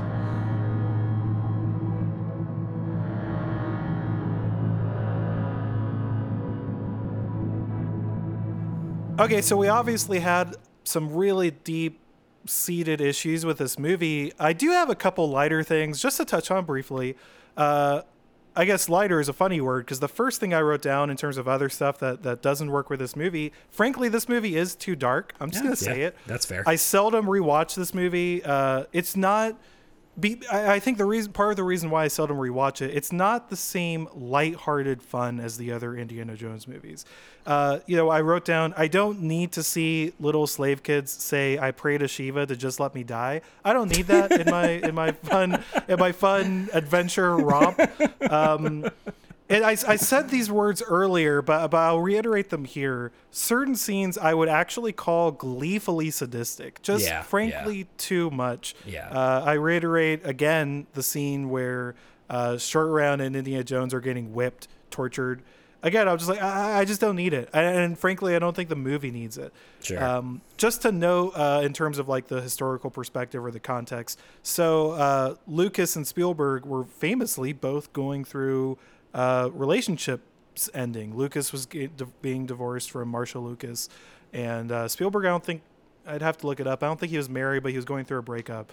Uh, and they have both cited that for for this movie and actually uh, Empire Strikes Back for Lucas in terms of why they are so much darker. Interestingly, Hmm. That's that really helps Empire Strikes Back. Uh, and I think it kind of hurts this movie. So, I, so yeah, you know, we don't have to do too much about that. I would just note, it, I, I think it's just too dark. I, I it just goes a little too hard. And like we said earlier, this movie could have worked without that. I think it would have been a perfectly fun, fine movie if it just, you know, let off the gas pedal a little bit with some of this stuff. yeah. That's the only other, Yeah. you know, thing I have for why this movie doesn't work. What, what do you got? Um, well, I mean, we already touched on one. I think the writing behind the non Harrison Ford performances just guts this movie. Um, some Yeah. of it's good, but a lot of the characters are just doomed from the start by how they're written. Um, Ha! and this is kind of doomed. Ha ha! I meant to do that. I'm so funny. You did it. You're welcome, world. This is the You could be a screenwriter podcast. on Temple of Doom. or Avatar. Anyway, Oh um, so you know, and then there's like ones that blur the line of what the film's trying to do on purpose, which I think are fine. But like the special effects, um, you know, like the bat she catches is it's like the rubber alien from Alien. Um, Sure. it's like just bad. Um, the plane crash scene in particular, you're like, my goodness, this is so fake. Those are clearly like duffel bags in a boat, like falling through the sky. yeah, yeah. There's a couple things like that where if you're, especially there's a lot of stuff where if you look closely, if you were like, imagine, you know, this is just a hypothetical, but imagine you were like a 10 year old kid and rewatched movies like this, you know, eight times in one day. I mean, that'd be crazy if someone Yeah, did that as a little kid. Uh, but when you do that, you do start to notice, oh, that, yeah, that that is clearly very not real. Uh, Yeah, so yeah. I mean, and a lot of that is just product of the time as well, but it, it's worth noting. And then um I actually think this movie should have ended with the minecart chase because the final the actual like final action scene in this movie is is just bad. Um you know, like the rope bridge, the entire scene for the most part. Um even the line like Mola Ram, prepare to meet Kali in hell. Like it's just on one hand I want to like it as classic camp, on another hand I'm just like this scene sucks and I don't really know what to say. And I think it might almost be entirely the effect of the people falling and then it shows like those really crappy alligator heads and then they're just like chewing on clothing and it's like they ate them real quick, right? We don't often disagree. I, I would lightly disagree on that, though. I actually, because we were talking earlier about scenes you remember. Yeah. I always, and it could have to go back to like a slight fear of heights, but Yeah, I have always remembered that last uh, that that rope bridge scene of just like, and if nothing else, just like, oh, that's I would not want to do that. That kind of terrifies me. Uh, so I don't know. It, it works for me. I get where you're coming from. Though. Do you I like don't the think alligators? It's the strongest scenes. I didn't like. Yeah, the alligators are rough. That, Do you that is like a hard. do you like the bad aim of arrows from the bad guys? And then one actually bounces off his back. Okay, if we're just Did gonna, you catch that? If, if we're, Did you catch that? if we're just gonna, we could do this all day. We don't have to. Well, I thought it was. I I, I have to assume that they got tired of shooting it where none of them hit them because one definitely hits him and just bounces off, and you're like, oh, that's Yeah. not great. I I did notice that too. I was like, oh wow, that that arrow, he just got hit by an arrow. Uh, uh, okay, I guess we're good with that. That's really funny. Uh, okay, I think that covers up all the things wrong That's with really this funny. movie. Not too much to say, actually. Uh, you know, pretty light in terms of problems with this movie. Yeah, that's it. That's all I got. Yeah, nothing too bad. Nothing too bad. Let's move on. We have uh, stray thoughts. This is just we're just gonna go rapid fire. Mike and I have both written down a few. Nearly all of mine are questions for some reason, uh, but we've written down a, a few different stray thoughts. We're just gonna go back and forth. Mike, why don't you go first? Oh yeah, I got I got these. So I mean, we'll just start with: Can you jump out of a plane in an inflatable boat and survive? Can you ride that boat off a mountain into Well, rapids? Mythbusters did it. So Did they? Yeah. They do this one? They did this one. Uh, in terms, not so much the rapids part, but falling from a plane and using an inflatable raft as a parachute. Uh, n- the answer is no. To, to all to all of our great surprise, Oh dang! I apparently really, that I really thought you were gonna tell me it worked. I don't know why. you were were you so excited for a second that Yeah. like whoa maybe they Okay. were onto something. No, you would die. Don't okay. do this. Well, never mind. Can I? So let me play off that real quick too. So Lao apparently owns this airplane and uh, knows the pilots. Do you think he was mad that his pilots didn't just kill Indiana Jones and get the diamond back and the Yeah. fly? Like, do you think? Do you think they come back and it was like, hey, so you killed them, right? No, we like, you know, we left him in the plane and then we parachuted out, so he's probably dead. And then Lao's like, what? Why, why would you do that? Why'd you waste the plane? There's so many issues with it. I didn't. Even, Anyways. I didn't. Even, and this is once again, this is the best part of plot holes. Is they're only a plot hole if you catch them while watching the movie. Thought literally didn't cross my Yeah. mind on the rewatch. I don't know why. No. It's just, you know, it's a stray thought. It's just something really that came funny. up that I'm like, I don't know if that would have played out that way. That's really funny. Anyways, what you got? Uh, do you have one? It's your turn. I, I just did mine. That, oh, that, was, one yours. of mine. Oh, Was it was a pilot fol- thing, I yeah, thought you were following up. Uh, yeah, so I would really like to meet who designed the underbelly of this palace with all the traps and bugs and you know the lava river and stuff. Um, but mostly, I, it's a kind of a two part question. Would you go to a church with the Temple of Doom vibe? And then, is this the epitome of are we the baddies? Like, who lives in a place like this and thinks that they're on the right side of history? Just a question. Did you say epitome just now? Yeah. Epitome. Oh, I did. Yeah. Am I the baddie? I, you know, I hate to call you out like that. I just, I just, I had, I couldn't let it slide. I yeah, just you hate to, to see it. I know, John. You hate, to, see it. I'm a, yeah. Uh, I, I kind of forgot the second question because of the epitome thing, but uh, yeah, I mean, I'd have, I'd have questions going to a church with this, this setup. I, Like- I, I might, Like, can you think that you're the good guys? Is really the question I'm asking. If you live in this Yeah. place, and you're just like, "Yep, we're we're the good ones. We did it." Like all the skulls and fire lava pits and whatnot. I don't know. I'm just curious. ripping the guy's heart out. Uh, I'll also note in terms of talking about the the construction and design of the temple. Uh, they built a trap door beneath the statue, I guess, because the one guy falls into Yeah. it when Indi- Indiana Jones is about Really to get him. great. That's just weird. I just Yeah. wanted to note that you, you don't often build trap doors, and you don't often make them so convenient for. I'm not sure why they thought it would have come up where they needed it, but uh, more power to them. That's, That's what I'm saying. ahead. I, w- I want to meet the designer because they thought of everything. It's really quite impressive. It's incredible.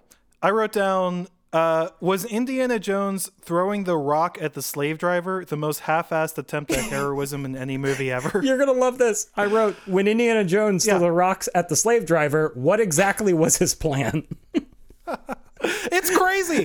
That's all he does. He he looks and he's like, "That's bad," and he picks up not even like a big rock, just kind of a vague rock, and throws it at the guy. And I'm like, "Really? That was the Oh play, my huh?" gosh, that's really funny. Uh, Uh, let me. I'll just go next then.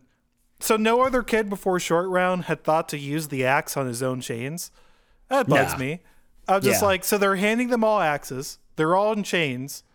Short Round has a moment where he's like, "Oh, I could use this on my chains," and then he does, and then he escapes. No one else thought that, huh? No one else had that moment. Okay, sure, Well- whatever. Yeah, I mean it's it's basically the same thing again. I have the same question. Is just like hot take, the bad guys in this movie need a project major, manager and maybe some strategic leadership because like one, kids are kids effective slave labor for mining? I mean, I guess they are for a lot of things, but like how much rock tunnel are you going to get with like a horde of 8-year-olds? I'm just curious. Um two, you're giving them weapons that can apparently break the chains. Not great. Yeah. And then three, Not- if fire yep. snaps people out of zombie mode, why is the temple full of fire? It just seems like there's a lack of strategic leadership. Man, I never thought about that. There's fire everywhere. It's so ridiculous. You're like, who planned this? you guys are bad. yeah, this wasn't a great call. Uh, what else do I have? Oh, how exactly does ducking make your minecart better able to make it to land a jump? You know, That just always bugged me. I guess it's a center of gravity thing, but it still doesn't.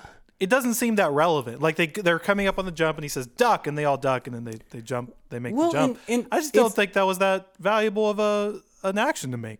yeah, it, I mean, and it's funny because I feel like that's one of those things that might not do anything, but I could totally see myself doing it in the minecart where I'd be like, oh, this is helping. Everyone duck. This is right, giving me a maybe a delusion good- of control. You know what? Maybe it was a great thing to put in the movie. I, uh, I mean- uh, I'll accept that. it, aren't we all in this life on a minecart ride that we're not in control of and we might just die at any moment and we just do silly things like that to give us the delusion of it? Wow, is that one of your stray thoughts? Yeah, just throwing that out there. No, that just Okay. came to me in a dream. But it Wow. was a vision. Uh, I have one more. I have one more. Yeah. Um, how is Indiana Jones still an atheist? So it, it's it's worth it's worth breaking down what I mean exactly. This movie is technically a prequel, but in a way that wouldn't matter. At the beginning of every movie, he's always like super skeptical about Yeah. whatever uh, uh, you know spiritual thing MacGuffin they're going for. It's the Ark of the Covenant, which technically takes place after this movie. Remember, because there's a prequel. Yeah. At the beginning of Raiders of the Lost Ark, he's like, ah, the, all that hocus pocus, who cares about that? At the beginning of Last Crusade, he's like, I don't care about the cup of Christ. I'm here for my father, whatever. It's like, dude, at some point, shouldn't you remember that, like, oh, wow, I, I did actually see, so I did actually see a guy rip a heart out of someone and then the guy keep living and then he burns in fire. Uh, so yeah, maybe there is some some spiritual element to the world. I don't know. I just think at some point that would have occurred to him. But, but Yeah. what, what what what do I know? It's kind of funny. Anyways. you're like, I mean, I don't know. I don't know. I have no response. I don't know. Maybe maybe this movie is making a, a strong statement about how we stick uh, to our belief systems in the face of overwhelming evidence. But maybe. uh, I don't I don't I don't think so. But it's just crazy to me. I must say, do you think the writers who wrote Willie Scott's character were thinking about that? Taking things that deep? I don't think they were. Yeah, I don't Uh, either. I'm, I'm going to note something real quick because people, I think, sometimes read weird things and the things that people are saying. I am not saying that there is any overwhelming evidence for believing in these kinds of spiritual objects. I just want to note that because I, you know why I'm saying it, Mike? Because I was once in an evangelical church camp where someone played a clip from Raiders of the Lost Ark as evidence of God's power, and I want to note I'm I do not believe that. I I think that's stupid as anything. I just want to note that I'm not making that argument. Well- I'm just saying it's crazy that within the framework of the world of the movies, he's still an atheist. these are Anyways, these are documentaries after all, but sure, Whatever. as we all know. yeah. So I got a few more. if that's you want all me, I got. You want me to breeze through them? Yeah, yeah. Uh, so Yeah, related to the spirituality or the um, mm, that's not the right word for this. The magic of this movie, I don't know. Uh, the chest ripping is very confusing. So I, I was under the impression coming into this movie on the rewatch that the chest ripping was part of the ceremony where he got the power to do that as part of this whatever. Um, but then when they put Willie or they go to put Willie into the fire pit, they don't rip out her chest, which Yeah. Don't get that one. Um, but So, then c- later, can I cut in real quick? yeah, Uh, I, I did have that written down. I decided it wasn't a problem because they really play into that the guy's about to do it. And then he looks at Indiana Jones is like, oh, so actually you should come as part of your, you know, now that Yeah, you're on our side, you should really be the one to do this. Sure. So I just sort of accepted that. I, I mean, you're right. There is weird that they just don't do it with her. I just accepted that was part of that little moment where it's like, oh, well, actually, Indiana Jones will do. yeah. As a person of color, he's of just naturally cruel and wants Indiana Jones to murder his girlfriend. anyway, um, and then, but then later, he just like randomly busts it out against Indy in that final fight on the bridge. That is, So I yeah, guess that is a weird heart ripping has nothing to do with the practice. It's just like his thing. I don't know. It was just interesting. I definitely Never, just I never thought of it that way, but I yeah, thought it was liked- he a- just wanted to do it. spiritually empowered, necessary part of that ceremony. And it turns out he just does it. That's all I'm saying. Um, He's just a big fan, Mike. It's a hobby too. so, They say love your work. related to that, John, uh, is this the first Saw movie? Huh? It's so. Uh, let's start here. I've never seen a Saw movie, so Well, it's a lot of trap rooms and people getting murdered in horrific ways. But go on. huh, huh. There's maybe a, a argument there. Yeah, I thought so. That's all I got. I I, I can't I can't expand on it. I So, can't. I'm sorry. and then uh, last two, the first one's real quick. Um, not gonna lie, Willie threatening to give them a bad review when she gets back to America is classic 2020 Karen crap. So I'm not sure if you remember that line, but she's like about to get killed, and she's like, "I'm gonna leave you a bad review," and you're like, "That's pretty foreshadowing, um, kind of esque of." I'll say it. That's pretty funny. Yeah, I thought it was we good. hated on a lot of things about that character. That's pretty funny. I like It made it. me laugh. And then, um, yeah, this is like I'm really workshopping this one, but I want your thoughts. Is Mola Ram the villain of this movie? Is he just like the bad version of Killmonger from Black Panther? Like he he's working to fight against imperialism and you know has all these lines about uh, defeating the oppressor and yada yada yada, but at the same time he has none of the depth of Killmonger. Like, do you think Killmonger came out of them looking for a less racist version of a complex character? You did make me. I can't speak to that necessarily. I will say you, you you did just make me interested in. There's there's a really interesting way of rewriting this movie. yeah. You could so yeah you if you made the you can make the Temple of Doom people the good guys. It'd be a bit it'd be a bit hard, but I think you could do it. I, I think there's something to that, and then they get wiped out by the white uh, oppressors. That kind of works. Yeah, That's there's there. a I mean, there- it's it's there's a more insi- like serious and more morally vague version of this movie without all the racism that asks hard questions. I mean, this one doesn't do it, but that's what I'm saying. Yeah, it kind of works. no. Like I said, workshopping that take. And then, I mean, related to that, uh, Mola Ram has a killer smile. Like, have you seen Pearly White's more beautifully Oh, shown great. off in a movie? It's awesome. So actually, I have two quick things to tell you about. So the actor is Amrish Puri. Uh, just two fun things. One, he had to shave his head for the role. Ended up really liking it and using it in a lot of his later roles because he was like, ah, I looked a lot better and more nice. menacing. Second thing is Steven Spielberg called him out as one of the most effective villains he'd made in any of his movies. I think I don't that's know what fair. that says, but yeah, I think it is fair. I mean, Uh, again, so yeah, he is not a bad actor. He is the racism is written into his part of the script. He does That what he is is asked, asked to do incredibly well, and he has a great smile. So, and he has a great smile. I'd, I'd join that cult on the strength of that smile. I mean, did you see people the, join people did- like join up with Joel Osteen for less. I mean, he has a good smile too, but not nearly the decor of the Temple of Doom. Let me tell you that. How about this? How about this? Wait, wait, rewrite this movie Joel with but the Temple of Doom is beneath Joel Osteen's church, I'd see Right? that movie. right? I would see that movie so fast. Joel Osteen ripping someone's heart out of there. Oh my god! As he holds it up and it Oh, goes I would see that oh movie Oh in my goodness! This, is, a, great masterpiece. idea. This is a Get Sam Rockwell to play Joel Osteen. Oh no, John, my heart. I can't take it. Oh no! It's too it's like my movie. It's like if Mike Overstreet was given a movie for Christmas, that would be it. If I ever become a billionaire, this is what I'm doing. I'm I'm not going to help people. uh, like a true billionaire. Well, I'm none of this Joel this movie. Yeah, so you're good. so I'm okay. Uh, okay, stick around. We're gonna come back with essays.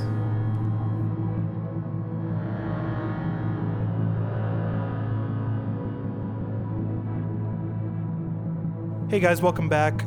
This section of the podcast we call essays or sometimes monologues. We are inconsistent.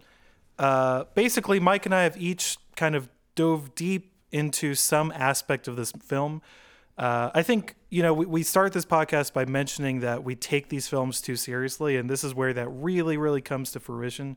Uh, so we both have some element that we've just just really zeroed in on, uh, and I think it'll be fun. We're going to discuss it a little bit. Uh, I believe I'm going first this time, right, Mike? You are correct. Okay. Fame and fortune, kid. Fame and fortune. I don't remember the first time I watched Temple of Doom, but one thing I have always remembered is how distinctly jarring it was to hear that line from Indiana Jones. Indiana Jones, the hero, the good guy, the person who does the right thing. And to be fair, the character was never really portrayed as a saint or as an embodiment of virtue, but I had still come to see him to identify him as a hero. In rewatching the movie recently, I did find it just as jarring, just as subtly different to the character from his other movies. And that got me thinking about what exactly is motivating Indiana Jones in these adventure movies. Because I think that every one of these movies has a clear hierarchy of motivating factors. Usually there's a primary motivation and a secondary motivation. Uh, j- just as a brief side note, the reason for this is that it's great screenwriting. Tying multiple goals together gives the plot room to bounce around, which helps keep people interested. In Raiders of the Lost Ark, his primary motivation is obtaining the Ark of the Covenant. His secondary motivation is keeping Marion safe, and his tertiary motivation is stopping the Nazis. Now, that precise order, and in fact, the motivations altogether, are shuffled and altered and adjusted in the course of the film, but, but I think that breakdown kind of gets at the gist of the character in the film. In The Last Crusade, Indiana Jones's primary motivation is keeping his father safe. His second motivation is getting the Holy Grail, and his tertiary motivation is once again stopping the Nazis. Now, notice that there's a subtle change between those two films. Raiders of the Lost Ark, the first Indiana Jones film, saw him struggling to reconcile his primary and secondary motivations. At one point, he's ready to rescue Marion and just get to safety, but he can't do it because the Ark of the Covenant means so much to him. The third film, The Last Crusade, also features this struggle between competing motivations, but the tension is actually flipped. He's ready to walk away from the Grail, but he can't because his father means too much to him, and the Grail is the only way to save him. So, between the two movies, we see our character put into two similar situations, and we actually can sort of pull out something of a character arc in how his attitude and priorities change. And given such an arc, it makes Temple of Doom's spot in the middle all the more fascinating. In Temple of Doom alone, Indiana Jones's motivations are plain and largely selfish. His primary motivation is not just the Shankara stones, but explicitly fame and fortune. He actually says it over and over again. And for the first half of the movie, he arguably has no secondary motivation. This is especially disturbing given that he has already been told about a village's children being kidnapped, that he has already been given hints about a dark, demon worshipping, human sacrificing cult which has arisen. Uh, But neither of those things seem to motivate his character at all, at least until he hears the screams of the child slaves. It's actually a very small moment and, and maybe even easy to overlook in the general hubbub and action of the movie. But for the character, I think it's a critical moment. The scene is in the Temple of Doom itself, after Indiana steals the stones. He begins sneaking away when he hears a whip crack and a young voice cries out. He pauses and looks back. He hears it again. He hesitates, and then he turns around to find the source of the screams.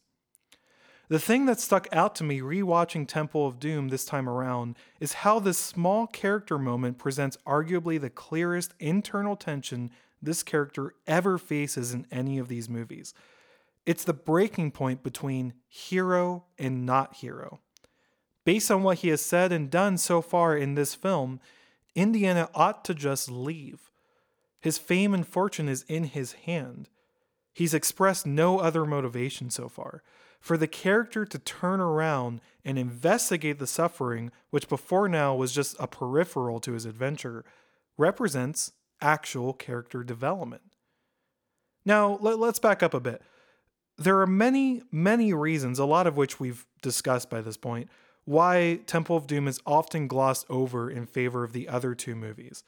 Most of those reasons boil down to some version of it's a darker film, which is true and, and a fair thing to say. But in a small way, this particular journey that Indiana goes on, this particular struggle of motivation, is just as sobering a take on the iconic character as any of the gore or the violence or the dark themes. What occurred to me is that, even as a little kid, I hated the idea of my hero character not always wanting to do the right thing. I felt almost betrayed by the way he was driven forward out of desire for fame and fortune even after knowing there could be bigger stakes involved. And we can debate whether that internal struggle is out of place in a fun adventure movie. But out of place or not, it's something that has stuck with me through the years, if only for how little I see it in other action and adventure movies. Uh, think about the Marvel Cinematic Universe, or Star Wars, or Lord of the Rings. All of them feature characters who struggle with their motivation to become a hero who struggle with choosing between the simple option that's good for them or the difficult option that's good for others. But what's surprising about Temple of Doom is the blatant selfishness of our character before that progression. Usually, in a modern action adventure story, it will present more like Spider Man. Peter Parker is an incredibly virtuous person, and the one time he does something for his own benefit, it comes back to hurt someone he deeply cares about. This sets the character up to always be heroic, to always choose the right thing out of the pain that he has experienced. The thing is, I think that perhaps subconsciously, we all like our heroes to be like that, to have a baseline morality that lifts them above the pettiness and selfishness we associate with our own struggle to do the right thing. And again, I think you can make a very good argument that action adventure films by definition of escapist entertainment, ought to feed that desire. I would never try to claim that Temple of Doom is actively trying to push against this archetype, is actively intending to set itself up as something which transcends the genre in how it, examines heroic motivation. The most likely reason the story is written this way is because it was just a darker movie in general. But, even if just accidentally, I think the way the characters' motivations are established and most especially the way I and many others responded to those motivations, is very intriguing. I think that on a primal level, Temple of Doom made me question just who these heroes were that I was watching. As a kid, that meant that I shunned it in favor of sunnier visions of what heroism looked like. But that character arc, the chilling line delivery, fame and fortune, that all stuck with me. And I wonder now how much more effective a vision of a hero that really is. Because I think we all start our own journeys in much the same place ego driven, self centered, seeing the world as a thing outside of ourselves which we can use for our own gain. Indiana changes in the course of the film and gives up on his fame and fortune in order to right a wrong. In the movie, it's a few seconds of hesitation. In our lives, the same process might take years to manifest. But that's the key it's the same process. We have to go on that journey. We have to start at that selfish place. Maybe I didn't like this film because it was so dark, but maybe, just maybe, I didn't like this film because it made my hero look too much like me. And if nothing else, I know that has stuck with me throughout the years.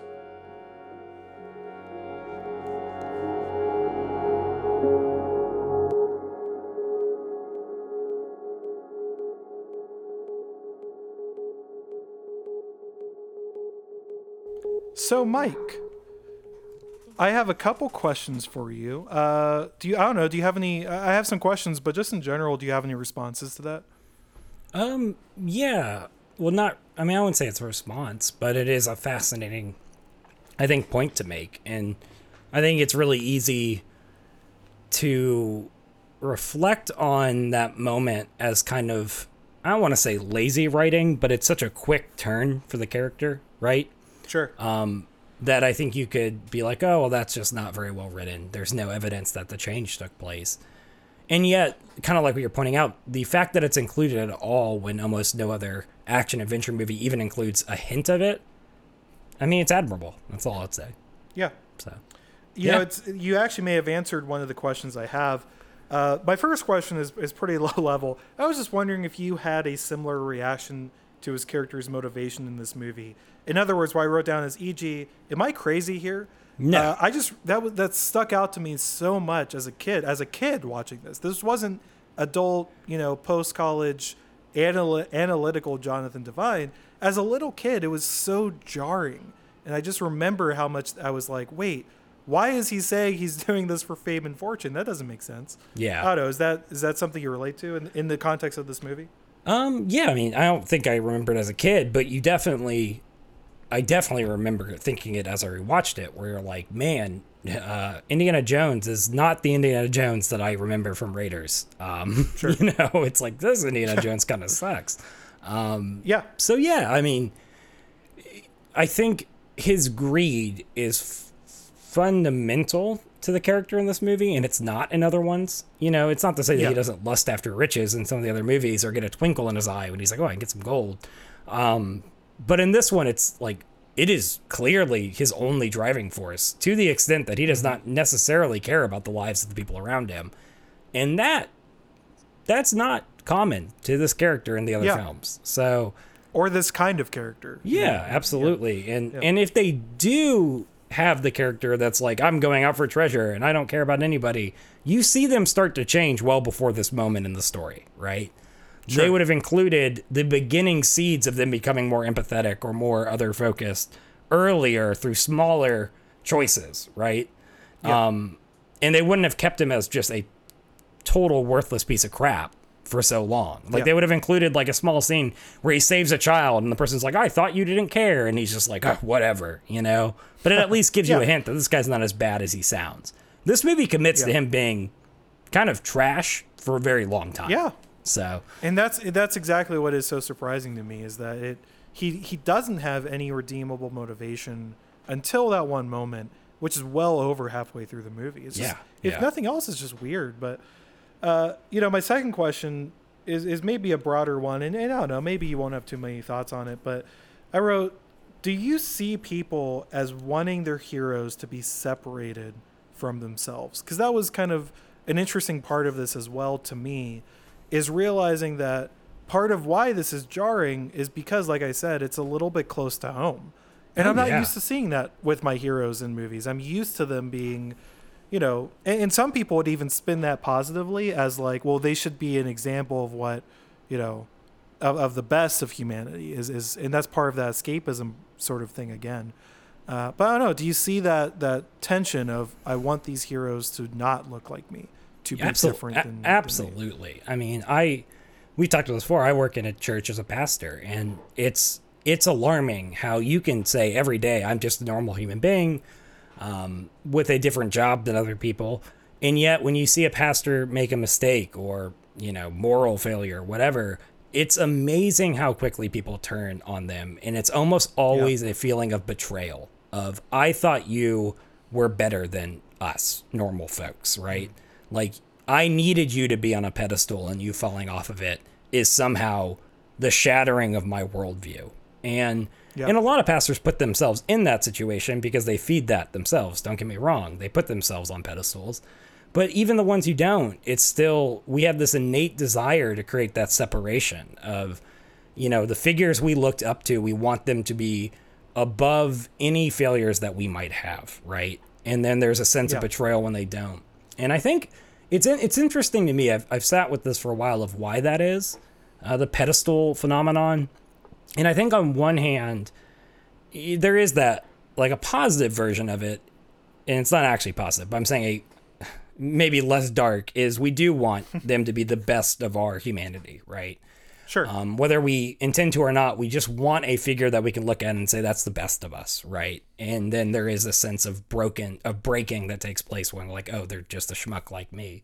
I think the darker one is that we often don't want to we don't want to accept the challenge that we could also be like the things that they're preaching or their heroism, mm-hmm. right? We want them to be separate from Yeah. us because if they're just a normal person, then why aren't we doing heroic Yeah. things? Why aren't we self-sacrificial? Why aren't we diving like in the Christian context, diving deep into our spirituality? It's like, oh, well, the pastor, he's different from me, and that's why he, you know, meditates a lot and, and does all this spiritual mm-hmm. work, but I don't need to do that because I'm not on his level, right? There's a Sure. way of letting ourselves off the hook of taking part in that hero's journey of becoming better people when we put Yeah. people on a pedestal because we can't get we tell ourselves we can't be on the pedestal um, we're not them think- we're not special so Yeah, I think that's a great point, and I, I totally agree. It's weird. It, it, there's something very strange about that. How the ultimate function of looking at heroes or, or even role models, you could say that way, is that it is it is letting me off the hook. Like you said, I get to say, well, you know, he's just like that. Yeah. This is just someone who, who's who. This is just part of his nature, and there's something. Uh, yeah, that, that's incriminating, frankly, about like, well, this is someone who does struggle to do what's right, but they still did it. And in a funny way, you know, I I actually, I've, I've given this little rant to Mike before, but this is something I find also fascinating about sports figures. So yeah uh, I actually really adore sports players who are who are. Um, wow, that was a very academic sounding way of wording that. Sports players. I, Such a I really the the gentleman who plays sport. No, I really do enjoy though, like like you know, sports figures who own the fact that they are not role models. Yeah. and who own the fact that are like, listen, you should not look up to me. it was the Um, the and- controversial and- charles barkley commercial i am not a role Yeah. model it's so good Yeah. And and I think that's a that's a truly tremendous point that gets that still gets lost on us and that we still want to buy into the oh, you know, I want to be like this guy. I want to be like this girl. I want to do this thing like them. And I think the more the most sober take on that is, you know, obviously you can look up to people and obviously you can have goals and, and aspirations. But there is something truly dangerous about tying that into the entirety of a person when you don't know the entirety of them. And that's Yeah. the key, right? Yep. Is with these role models you don't know their whole life. And and it's silly to assume that they are perfect in all these different ways. Um so yeah, actually, you know, it's funny. I was talking about sports figures, but a, a, a better example of this, or at least a great quote along these lines. Bo Burnham was once asked uh, on a on a like talk show or something so- something to the effect of, you know, what advice would you have for people? And I'm I'm not going to quote him directly. This is just a paraphrase because I don't have it in front of me. But he said something to the effect of, "That's so stupid. Why would you ask me what to do with your life?" Yeah. Like I, I cannot answer that for you. And he had this great analogy where he said, people will ask like pop stars, like, you know, pop stars will say to people like, you just need to believe in yourself, I think is what he says. And he says, that's a little bit like asking a lottery winner how to become rich. Yeah. And they say, just, just play the lottery, man. It's going to work. And thinking that that's going to work for you. It's like, no, don't, you shouldn't take any of these people's advice. They are just people like you. And lots of times they're just people who got lucky. And yeah. and, and again, it's just a more complex view of, of role models and of heroes and I think most of us want. But it's still it's so important to keep that in mind. So so yeah. Yeah, and and it's funny. It's like two thoughts. One, the most the people I would call a role model as I get older are the people who have struggled the most and have been open with that struggle and you know don't hide it behind a veneer that they're perfect. In fact, they're the ones who are most aware that they're deeply flawed. Are increasingly the people who have the most peace and they have the most comfort in their own skin and they're the ones who are often trying to be better the most. And those are the people I just, as I get older, am drawn to, not the people Yep. who are like, look how amazing I seem to be, right? Um, but also, yeah, there's this weird thing because the other side of it, a lot of it's luck. And then a lot of it is, I don't know, it's like I, I imagine you have this with music too, where but it's definitely with public speaking, where people are, are so desperately want to attribute how good you are at say preaching or or playing guitar or whatever to innate gifts, right? You're just so gifted. Oh my gosh. And the reality is it's like, hey, if you want to spend, you know, 30 grand on a graduate degree and then do this for 10,000 hours, you actually can be as good at me as me as this probably. And I do think that there's this desire to attribute a lot of heroism to attributes that are just like practice and it's boring and it's not exciting and it's not sexy and it's not inhuman, yeah. right? And it's not nat- it's not like a natural trait. Some of it is, sure. Hand-eye coordination, probably some of that stuff is, but a lot of it, you know, I think we want the hero to be superhuman because the truth is to become good at a lot of things, it's just not fun. And yeah. honestly, it, it's something that we could do if we would just do it. and and I don't want to think that way. I just don't want to think about it. Yeah. But then that's also I don't ever want to make that sound like it's divorced from the luck of it too, because there's also a ton of privilege sure. to being like I went to grad school. Not everyone can do yeah. that. Not everyone can get the ability to practice and work on themselves every day because they're mm-hmm. trying to feed their children or feed themselves. So it's like anyways, it's a mix of both and it's always funny to think about where it's just like, hey, stop like don't be in awe of something I've done because you think I'm great. Just be yeah. like, oh, this guy worked really hard at this and has progressively gotten better, because that's the truth of it. And he got lucky. And there's nothing very inspiring when I say it that way, right?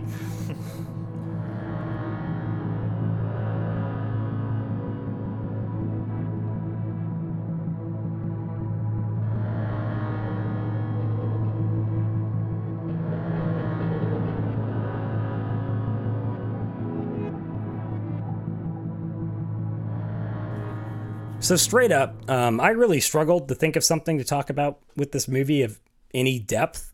At least something that wasn't pretty intensely negative, like we've already talked about with colonialism, racism, and these other pretty serious topics. Um, and I think I beat this movie up enough so far. However, as I kind of sat with it, I had what one might call, if they were in Pulp Fiction, a moment of clarity or a moment of epiphany. And it was really just kind of realizing the most obvious topic of all and it kind of came to me. And that is, it's just the central association I've had with this movie and this franchise since I was a kid. Um, I cannot think of Indiana Jones without thinking about the topic of adventure. Questing from home for the glory and thrill of exploration and discovery, Indiana Jones is just synonymous with adventure in my heart and my mind, and he always has been. And for me, for me, that makes Indiana Jones actually really special when you think of cinema. I think few, of any, franchises or characters are so deeply associated with a clear central emotion and theme in my life. And I think that's true for Indiana for two reasons. The first one's pretty simple. It's just because Indiana Jones movies were the formative action adventure movies of my childhood. They were the first ones I consumed, and thus they will forever be cemented as the first memorable invitation to go on an exciting adventure through cinema. But second, and a little more deeply, I think it's because Spielberg expertly captures the movements, tools, and mindsets that are necessary for adventure to take place in this life. It's the strength of this franchise, and this movie in particular. Built into the cinematic bones of Temple of Doom is a roadmap for what adventure is, what we need to find it, and how it must be engaged if we are going to survive it as the adventurer. And for the sake of this podcast, as I sat with and reflected on this movie, I ultimately boiled it down to three key ingredients that form a formula for what adventure is that's baked into the film. The first ingredient is simply openness. And despite Temple of Doom's unbelievable failures at approaching many topics that are far more serious than adventure with any level of openness, I still think it captures masterfully how openness to experiencing the unknown is the critical first step of going on an adventure. Indiana Jones's insatiable curiosity produces a crucial openness to what is mysterious or unknown to him currently, and that is the engine that drives this movie. Whether it's myths or legends, even ones that he's skeptical of, he's always seemingly open to exploring what is currently just beneath a veil before him. He never immediately shuts the book on things that, at first glance, from his reference point, seem impossible. He always remains at least a little open to the possibility that he might not know what's going on, that he might be wrong, that he might get surprised. And that openness to the unknown lets him even see the potential for these wild adventures. It sets the table, if you will, for what comes next. However, the engine of adventure doesn't run without fuel, which is the second ingredient willingness. This is what makes the ride that is the Temple of Doom move openness sets each scene. It creates like potential for adventure, but it's the willingness to enter into each uh, consecutive unknown that propels the film forward. Willingness creates that frenetic, logical one thing after another movement of the movie that we admire about it so much. Just go back and watch it, and you'll see willingness fueling every single scene. Every single scene begins with an invitation into the next unknown. A secret door opens. A mysterious stranger invites them on a quest. An object of legend falls into Jones's lap. And while each of this is exciting in terms of its discovery in its own right, it only leads to another scene. It only moves the movie forward to what comes after that moment. It only produces adventure because it is followed by a willingness of Indiana Jones to engage, explore, and be led into each one. And this is crucial the movie does not exist without this ingredient. Without Indiana Jones's willingness to enter into the trapdoor, to accept the quest, to reach out and grab the previously believed to be mythical option, none of the film would happen. Openness alone is well and good, but it only drives forward into adventure when it's fueled by the character's willingness to say yes to the potential adventure in front of them. So, we have openness and willingness, the two ingredients that let us identify and enter into adventure when it's before us. But there's one more piece to the equation. You see, the necessary truth about adventure that the Temple of Doom is a little actually too aware of is that it's fundamentally dangerous. Adventuring into the unknown, by definition, will produce situations that were impossible to predict, entirely outside of the adventurer's previous experiences or expectations, situations that, due to their uncertainty, will carry high stakes for those involved.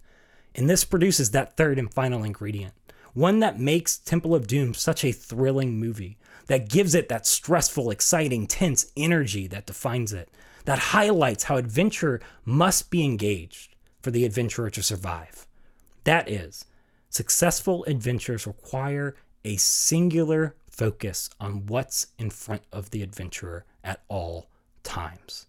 Without this focus, the character would surely fail to make it through to the other end of the wild ride.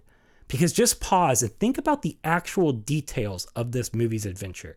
If I were to read to you every unexpected challenge that Indiana Jones faces in all of their details, you would find his survival to be absurd. In summation, there's no way you would believe he made it through this film or would have chosen to keep moving forward throughout it. You're telling me that one man had 20 gunfights, jumped from a plane crash in a boat, walked through a tunnel full of bugs, escaped a collapsing room of spikes, battled a heart ripper not once but twice, tangoed in a whip fight, and escaped falling off of a bridge over a horde of ravenous alligators and survived. Fat chance. He dead, right? In totality, it's simply too much to believe. And yet, this is the magic of this movie.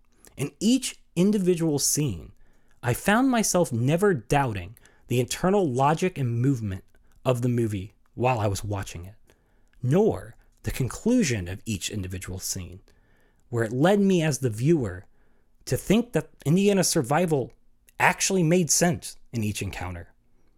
Except for maybe the plane crash, that was a bit much. Which means by the end of the movie, Spielberg has actually done something pretty miraculous. Somehow, he has achieved an outcome for this adventure that within the film, I, as the viewer, found believable. Indiana Jones' survival and success, despite the fact that in totality, upon reflection, in hindsight, it is absolutely ridiculous and unbelievable. And this is the most effective part of this movie. It's what Spielberg does best in Temple of Doom.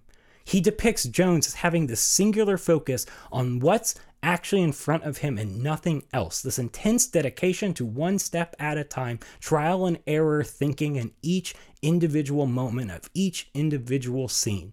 When Indiana Jones takes poison, he must get the antidote, and he goes so does so by responding to what's in front of him with one logical step out of an, after another until he gets it and is cured. When he gets caught in a trap and the ceiling is coming down, he takes in the information available, reduces the problem to a potential solution, and then step by step pursues trial and error until the logical solution is achieved and he is freed. And the list of examples of this goes on, it's on. It's the whole freaking movie.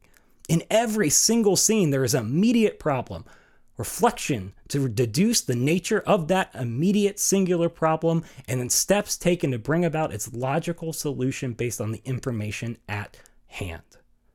And thus, somehow, though the summation of the movie feels impossible, you exit it feeling like Indy's survival makes sense. I mean, that's crazy, right? Because in each individual scene, this singular focus made the outcome seem possible. One at a time, he identifies the problem, works through a solution, brings it to reality. And then it's on to the next scene, the next unexpected predicament, the next problem to be solved, the next thrilling solution and escape. And before you know it, the movie's done. And he's done that simple pattern, following those simple ingredients enough times that poof, he's out on the other side and you never question it. Amazingly, you're left thinking, yeah, that makes sense. And honestly, there's so much to be said about how that speaks to life. But just like the movie, its lessons are just grounded in honestly simplicity. So I'll just be brief. I believe that to find newness, discovery, and adventure in this life, we need these three ingredients. We, first, we need openness to the unknown, a posture of curiosity, not fear, towards what is beyond our experience, to what we have no categories for based on who we are, what we've learned, or where we've been so far. We must be open to being wrong or surprised in order to go on the journey of finding and experiencing anything new in the first place. Second, we need willingness the willingness to walk forward into that unknown, to engage it, to risk comfort, security, and even safety by saying yes to something or someone unknowable that can only become known through our willingness to enter into experience of and with it. And third, we need to take each step forward along the way of that adventure with a singular focus on what's actually in front of us, one step at a time. Otherwise, the unknown will crush us or make us turn back. If we look too far ahead, arrogantly assured that we know where the next step leads, then we might take the wrong turn or the wrong step and find ourselves wounded by obstacles we could have avoided if we had just stayed focused on what's right there. Or we might not even go on the adventure at all. The conclusion of the journey will look out of reach if we see it through the lens of the summation, the totality of every potential trial, trap, and tribulation between us and it. Altogether, it will just look like too much, and we will give up turn back to what we know, return to where we feel secure. But if in each new experience we hold on to that openness and willingness, and we take each step as singular and worthy of our full focus as just one more step, followed by one more step, followed by one more step, well, then I believe, like Indy, we can find ourselves at the end of great adventures in this life, looking backwards on a journey that, in summation and hindsight, feels absurdly impossible. Reflecting in awe how we've come so far, how much we've seen, and how grand each step of the journey was along the way.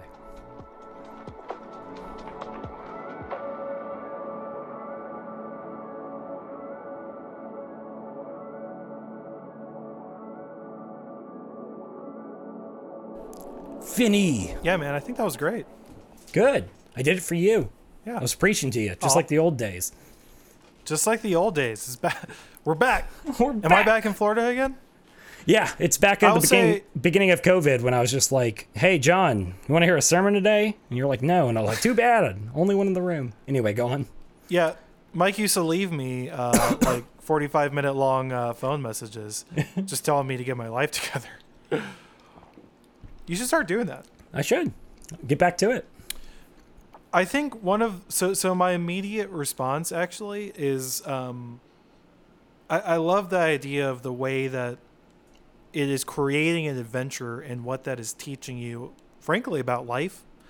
Uh, it's funny because I you made me realize as you were talking, I, I was kind of thinking about it, that my first encounters with the idea of what adventure means, or at least the most impactful ones for me, were not necessarily movies, but actually video games. Mm. I, I was thinking a lot about The Legend of Zelda and Zelda Ocarina of Time, uh, which I, I maybe the only thing I did more than rewatch those four film series Yeah, I was mentioned replay earlier that, yeah. was play was replaying that game, and it, it's funny to me that it it almost it almost seeks to train you in that same thought process, and, and Yeah. to this day, those are the games that I, I still find myself most drawn to, are ones that are trying to create that same sense of openness or, or trying trying to draw you into being open to trying new things, to poking at them and prodding them, but still having that element, like you were saying, of danger, of of you know, if you fail at this, you lose or your character dies or whatever. Uh, I, I don't. I'm not necessarily going anywhere with that. I don't have a profound statement. I, I just think it's fascinating that we have so many different forms of media, and I think one of the most universal things that is that, that we find in all these different things is that depiction of adventure Yeah. as something that is uh, that does say something maybe about how how to live your life. Uh, I, I don't know. I think I agree. I think it's a fascinating part of movies like this, but also also games and different media that we encounter that that do this. I think.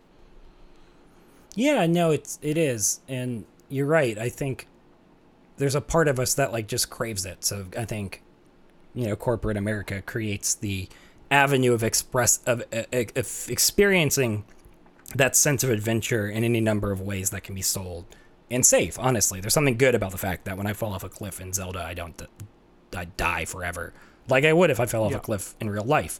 Um, you know, but then at the same time, that can also hold us back from experiencing things in our life that we might have enjoyed because we're getting it in these other ways, these more condensed kind of, um, I don't know, sellable ways. Anyways, that's a tangent. Yeah. I think what's what's always interesting me about it is, you know, and I I won't spend any time on. There are real trips I've taken that have been just like this, like going to Guatemala for a few months or going out to Montana to hike for two weeks, and and each time it's like one. I don't know if you're anything like me, John, but venturing out into a state I've never been to, or a country I've never been to, or a country I don't speak the language is always the hardest part is convincing myself I should do it, right? It's openness to being like, I might be wrong that this won't be a terrible experience because Yeah. it feels really uncomfortable, right? And then it's the willingness to, you know, do the work to buy the ticket, to get set up, and then to actually go. And then the best time I've had on those trips or when I've kind of just taken it one step at a time while I was there, you know, not over planned, not assume I know it's going to happen. Um, and that's like a very real example. I think what fascinates me more than that, though, is like the personal journey we go on with like even who we are, right? There is the hardest inhibitor to my growth is that I assume I know who I am, right? I assume I am X kind of person. And to have an openness to be like, actually, I might be wrong in who I think I am. And then a willingness to do the work of finding out who I am, to finding out if I am heroic, if I am brave, if I am these positive things that I've always assumed about myself, a willingness to test those things and and then also a focus on each step of that way so I don't like blow myself up in that work, Yeah. right? I don't just like ruin my life or my image of myself, but like I slowly do that deconstruction work and take the data one step at a time and allow myself to kind of slowly unravel in a beautiful way so I can actually discover something about myself or who I actually am or Yeah. rebuild who I want to be. Uh, Does that make sense? I don't know. That's what I, I it completely it completely me, makes yeah. sense. I, I I would build off that a little bit too. That you know I think that one of the most fascinating connections we could make is the way that this adventure mindset, for lack of a better term, I think is tied so closely with the idea of living in the present. Yeah. Uh, which you and I probably sound like a, a broken record about. I think I know. We just did her. comes up. good gravy. That and Jaws, I think, are the two most consistent themes in this episode.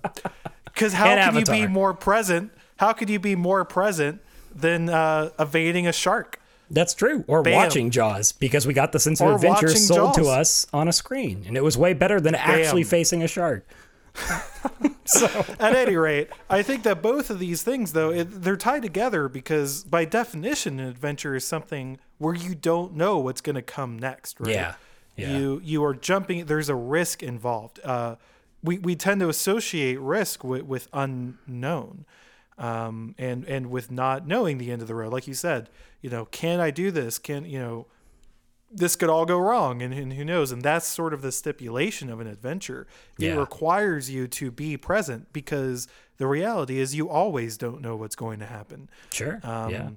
And an adventure sort of just pushes that to the forefront, but it's always true. Well, it, uh, it, it's so so, yeah. f it's so funny. It's like on those trips to unknown places and in personal life, like where do you get hung up the most? It's something goes wrong in your life, and then you jump to 18 years later and how it's going to make you into a miserable person who will never be okay again, right? And now you're living in this place that's not present. You're living eight mistakes down the road and you're bumbling through your life like completely missing just the problem in front of you right whether it's Yeah. man i got hurt by this person and i need to figure out a way to heal from that what's the first thing i can do and with this immediate problem and if you hmm. just do that it's going to be the best thing for you no matter what happens you don't know how you don't know if the ending is you and that person reconcile get back together you don't talk to them again either way you still take that one step the only step that's positive that you can make a choice on and you begin to heal. And then the rest works itself out from there when you make the next step, right? And it's just like in Guatemala, like, oh, I lost my passport. And then, like, well, I guess I'm going to die, you know, a farmer here and all these other Yeah. things. And instead, it's like, you're right. That, that focus on presence draws you and it's like, how do I resolve the immediate problem?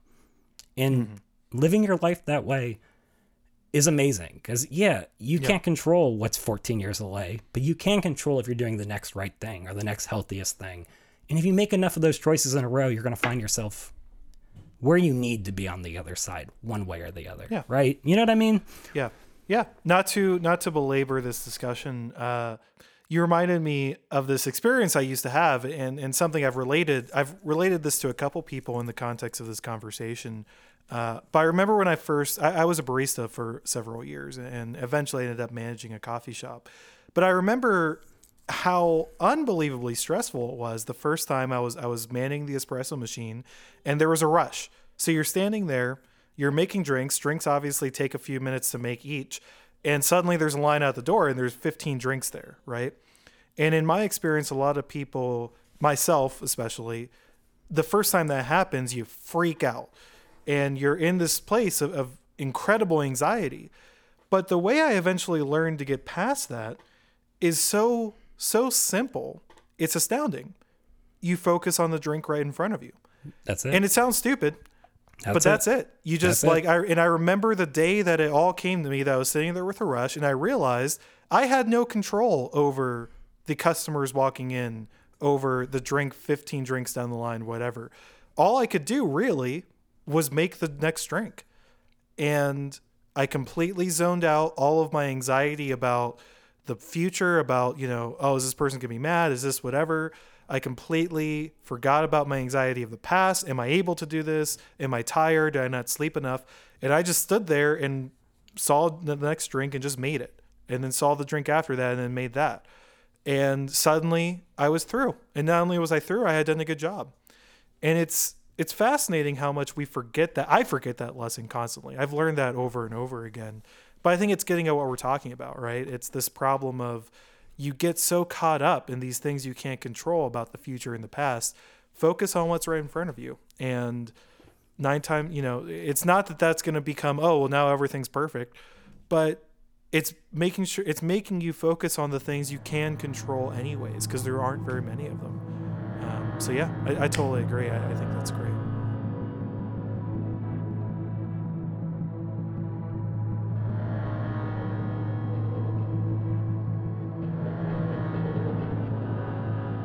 Well, Mike, I as always, I appreciate the conversation. I'll be honest, I I wasn't sure how this was going to go. It was a bit of a weird pick. If 10-year-old John had looked at our podcast list and saw that we did Temple of Doom before other Indiana Jones movies, he would have been a little weirded out.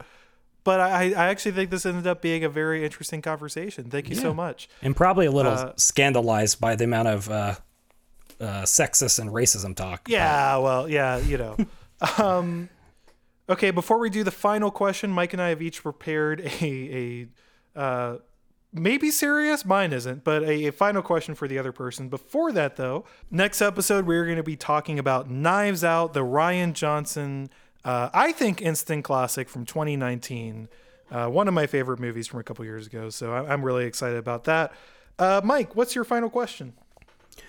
Uh, well, John, as a straight white man, would you say you're more sexist or racist? No, I'm just kidding. Um, no, real question. I was shaking my head as soon as he said straight okay. white man. JK, real question. Uh, John, do you have an item in your life that you'd go back for like Indiana Jones does with his hat? Like, is there any material item that you would put yourself back through the door of that spike room to go get? I'm always curious about this because he's pretty This is going to say a lot. Yeah, this is going to say maybe more about me than I want to. But three things immediately came to mind. One of them's obvious. I, I did think about my laptop. It is what it is. Uh, I did think about my Nintendo Switch, also possibly self incriminating. And then, at least for these last few weeks in lockdown, I also thought about my uh, hoodie. I have a green hoodie right now that I really like, and, and I would be very sad if it was parted from me. Those are good. Yeah, I like that. I think I don't know. It's tough. I got some rosary Yeah, I was gonna say, do you have any? from Ricky that I carry with me all the time. So maybe that. I was going to say, I, I know what you're talking about. I've seen you had those. Yeah, I think maybe that. It's definitely going to be a gift someone gave me. I don't think anything I bought for myself, I would be like, gotta have it. Um, just to note our difference in personality, all of those are things I bought myself. yeah, I know you're So, a selfish, so yeah, selfish so man. I was gonna say I'm a bad person. I don't think I. I think the problem is I also don't like put. I I, I leave my gifts in safe place. I'm scared of taking my gifts out. yeah, you're not taking You know them I into mean? the Temple of Doom. I got it. That makes Yeah, sense. every single thing that was given to me, I'm not imagining a scenario where I have to run to get it. You know what I mean? That makes sense. That makes sense. Uh, my last question for you. So, according to the years presented at the beginning of the movies, Raiders of the Lost Ark takes place one year after this movie. What exactly happens to Short Round? Oh, Because he's not in that movie at all. I mean, this film opens with one of Indiana Jones's good friends getting murdered as part of his stupid plan. Oh plan. no! Oh So no! I'm pretty sure Shorty's dead. Don't say it. pretty Don't sure he's it. gone. Oh, he got no. sacrificed to the adventure that is Indiana Jones's life. I'll say that's even darker now because obviously Indiana doesn't give a crap later. Like Raiders of the Lost Ark, he doesn't. even He doesn't mention him. He doesn't change he's as much as you thought he did, John. He's Yeah, still a monster. not. He's living his best life.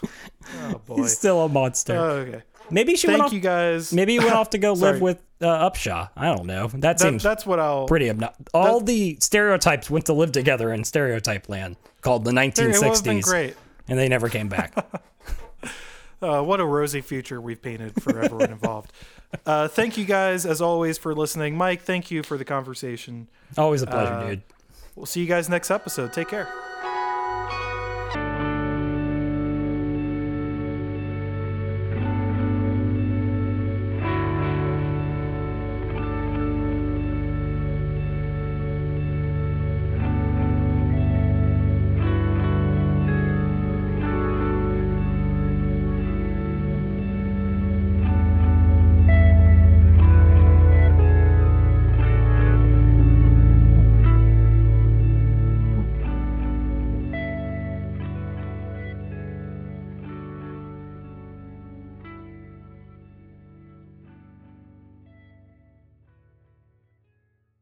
Fame and fortune, kid. Fame and fortune.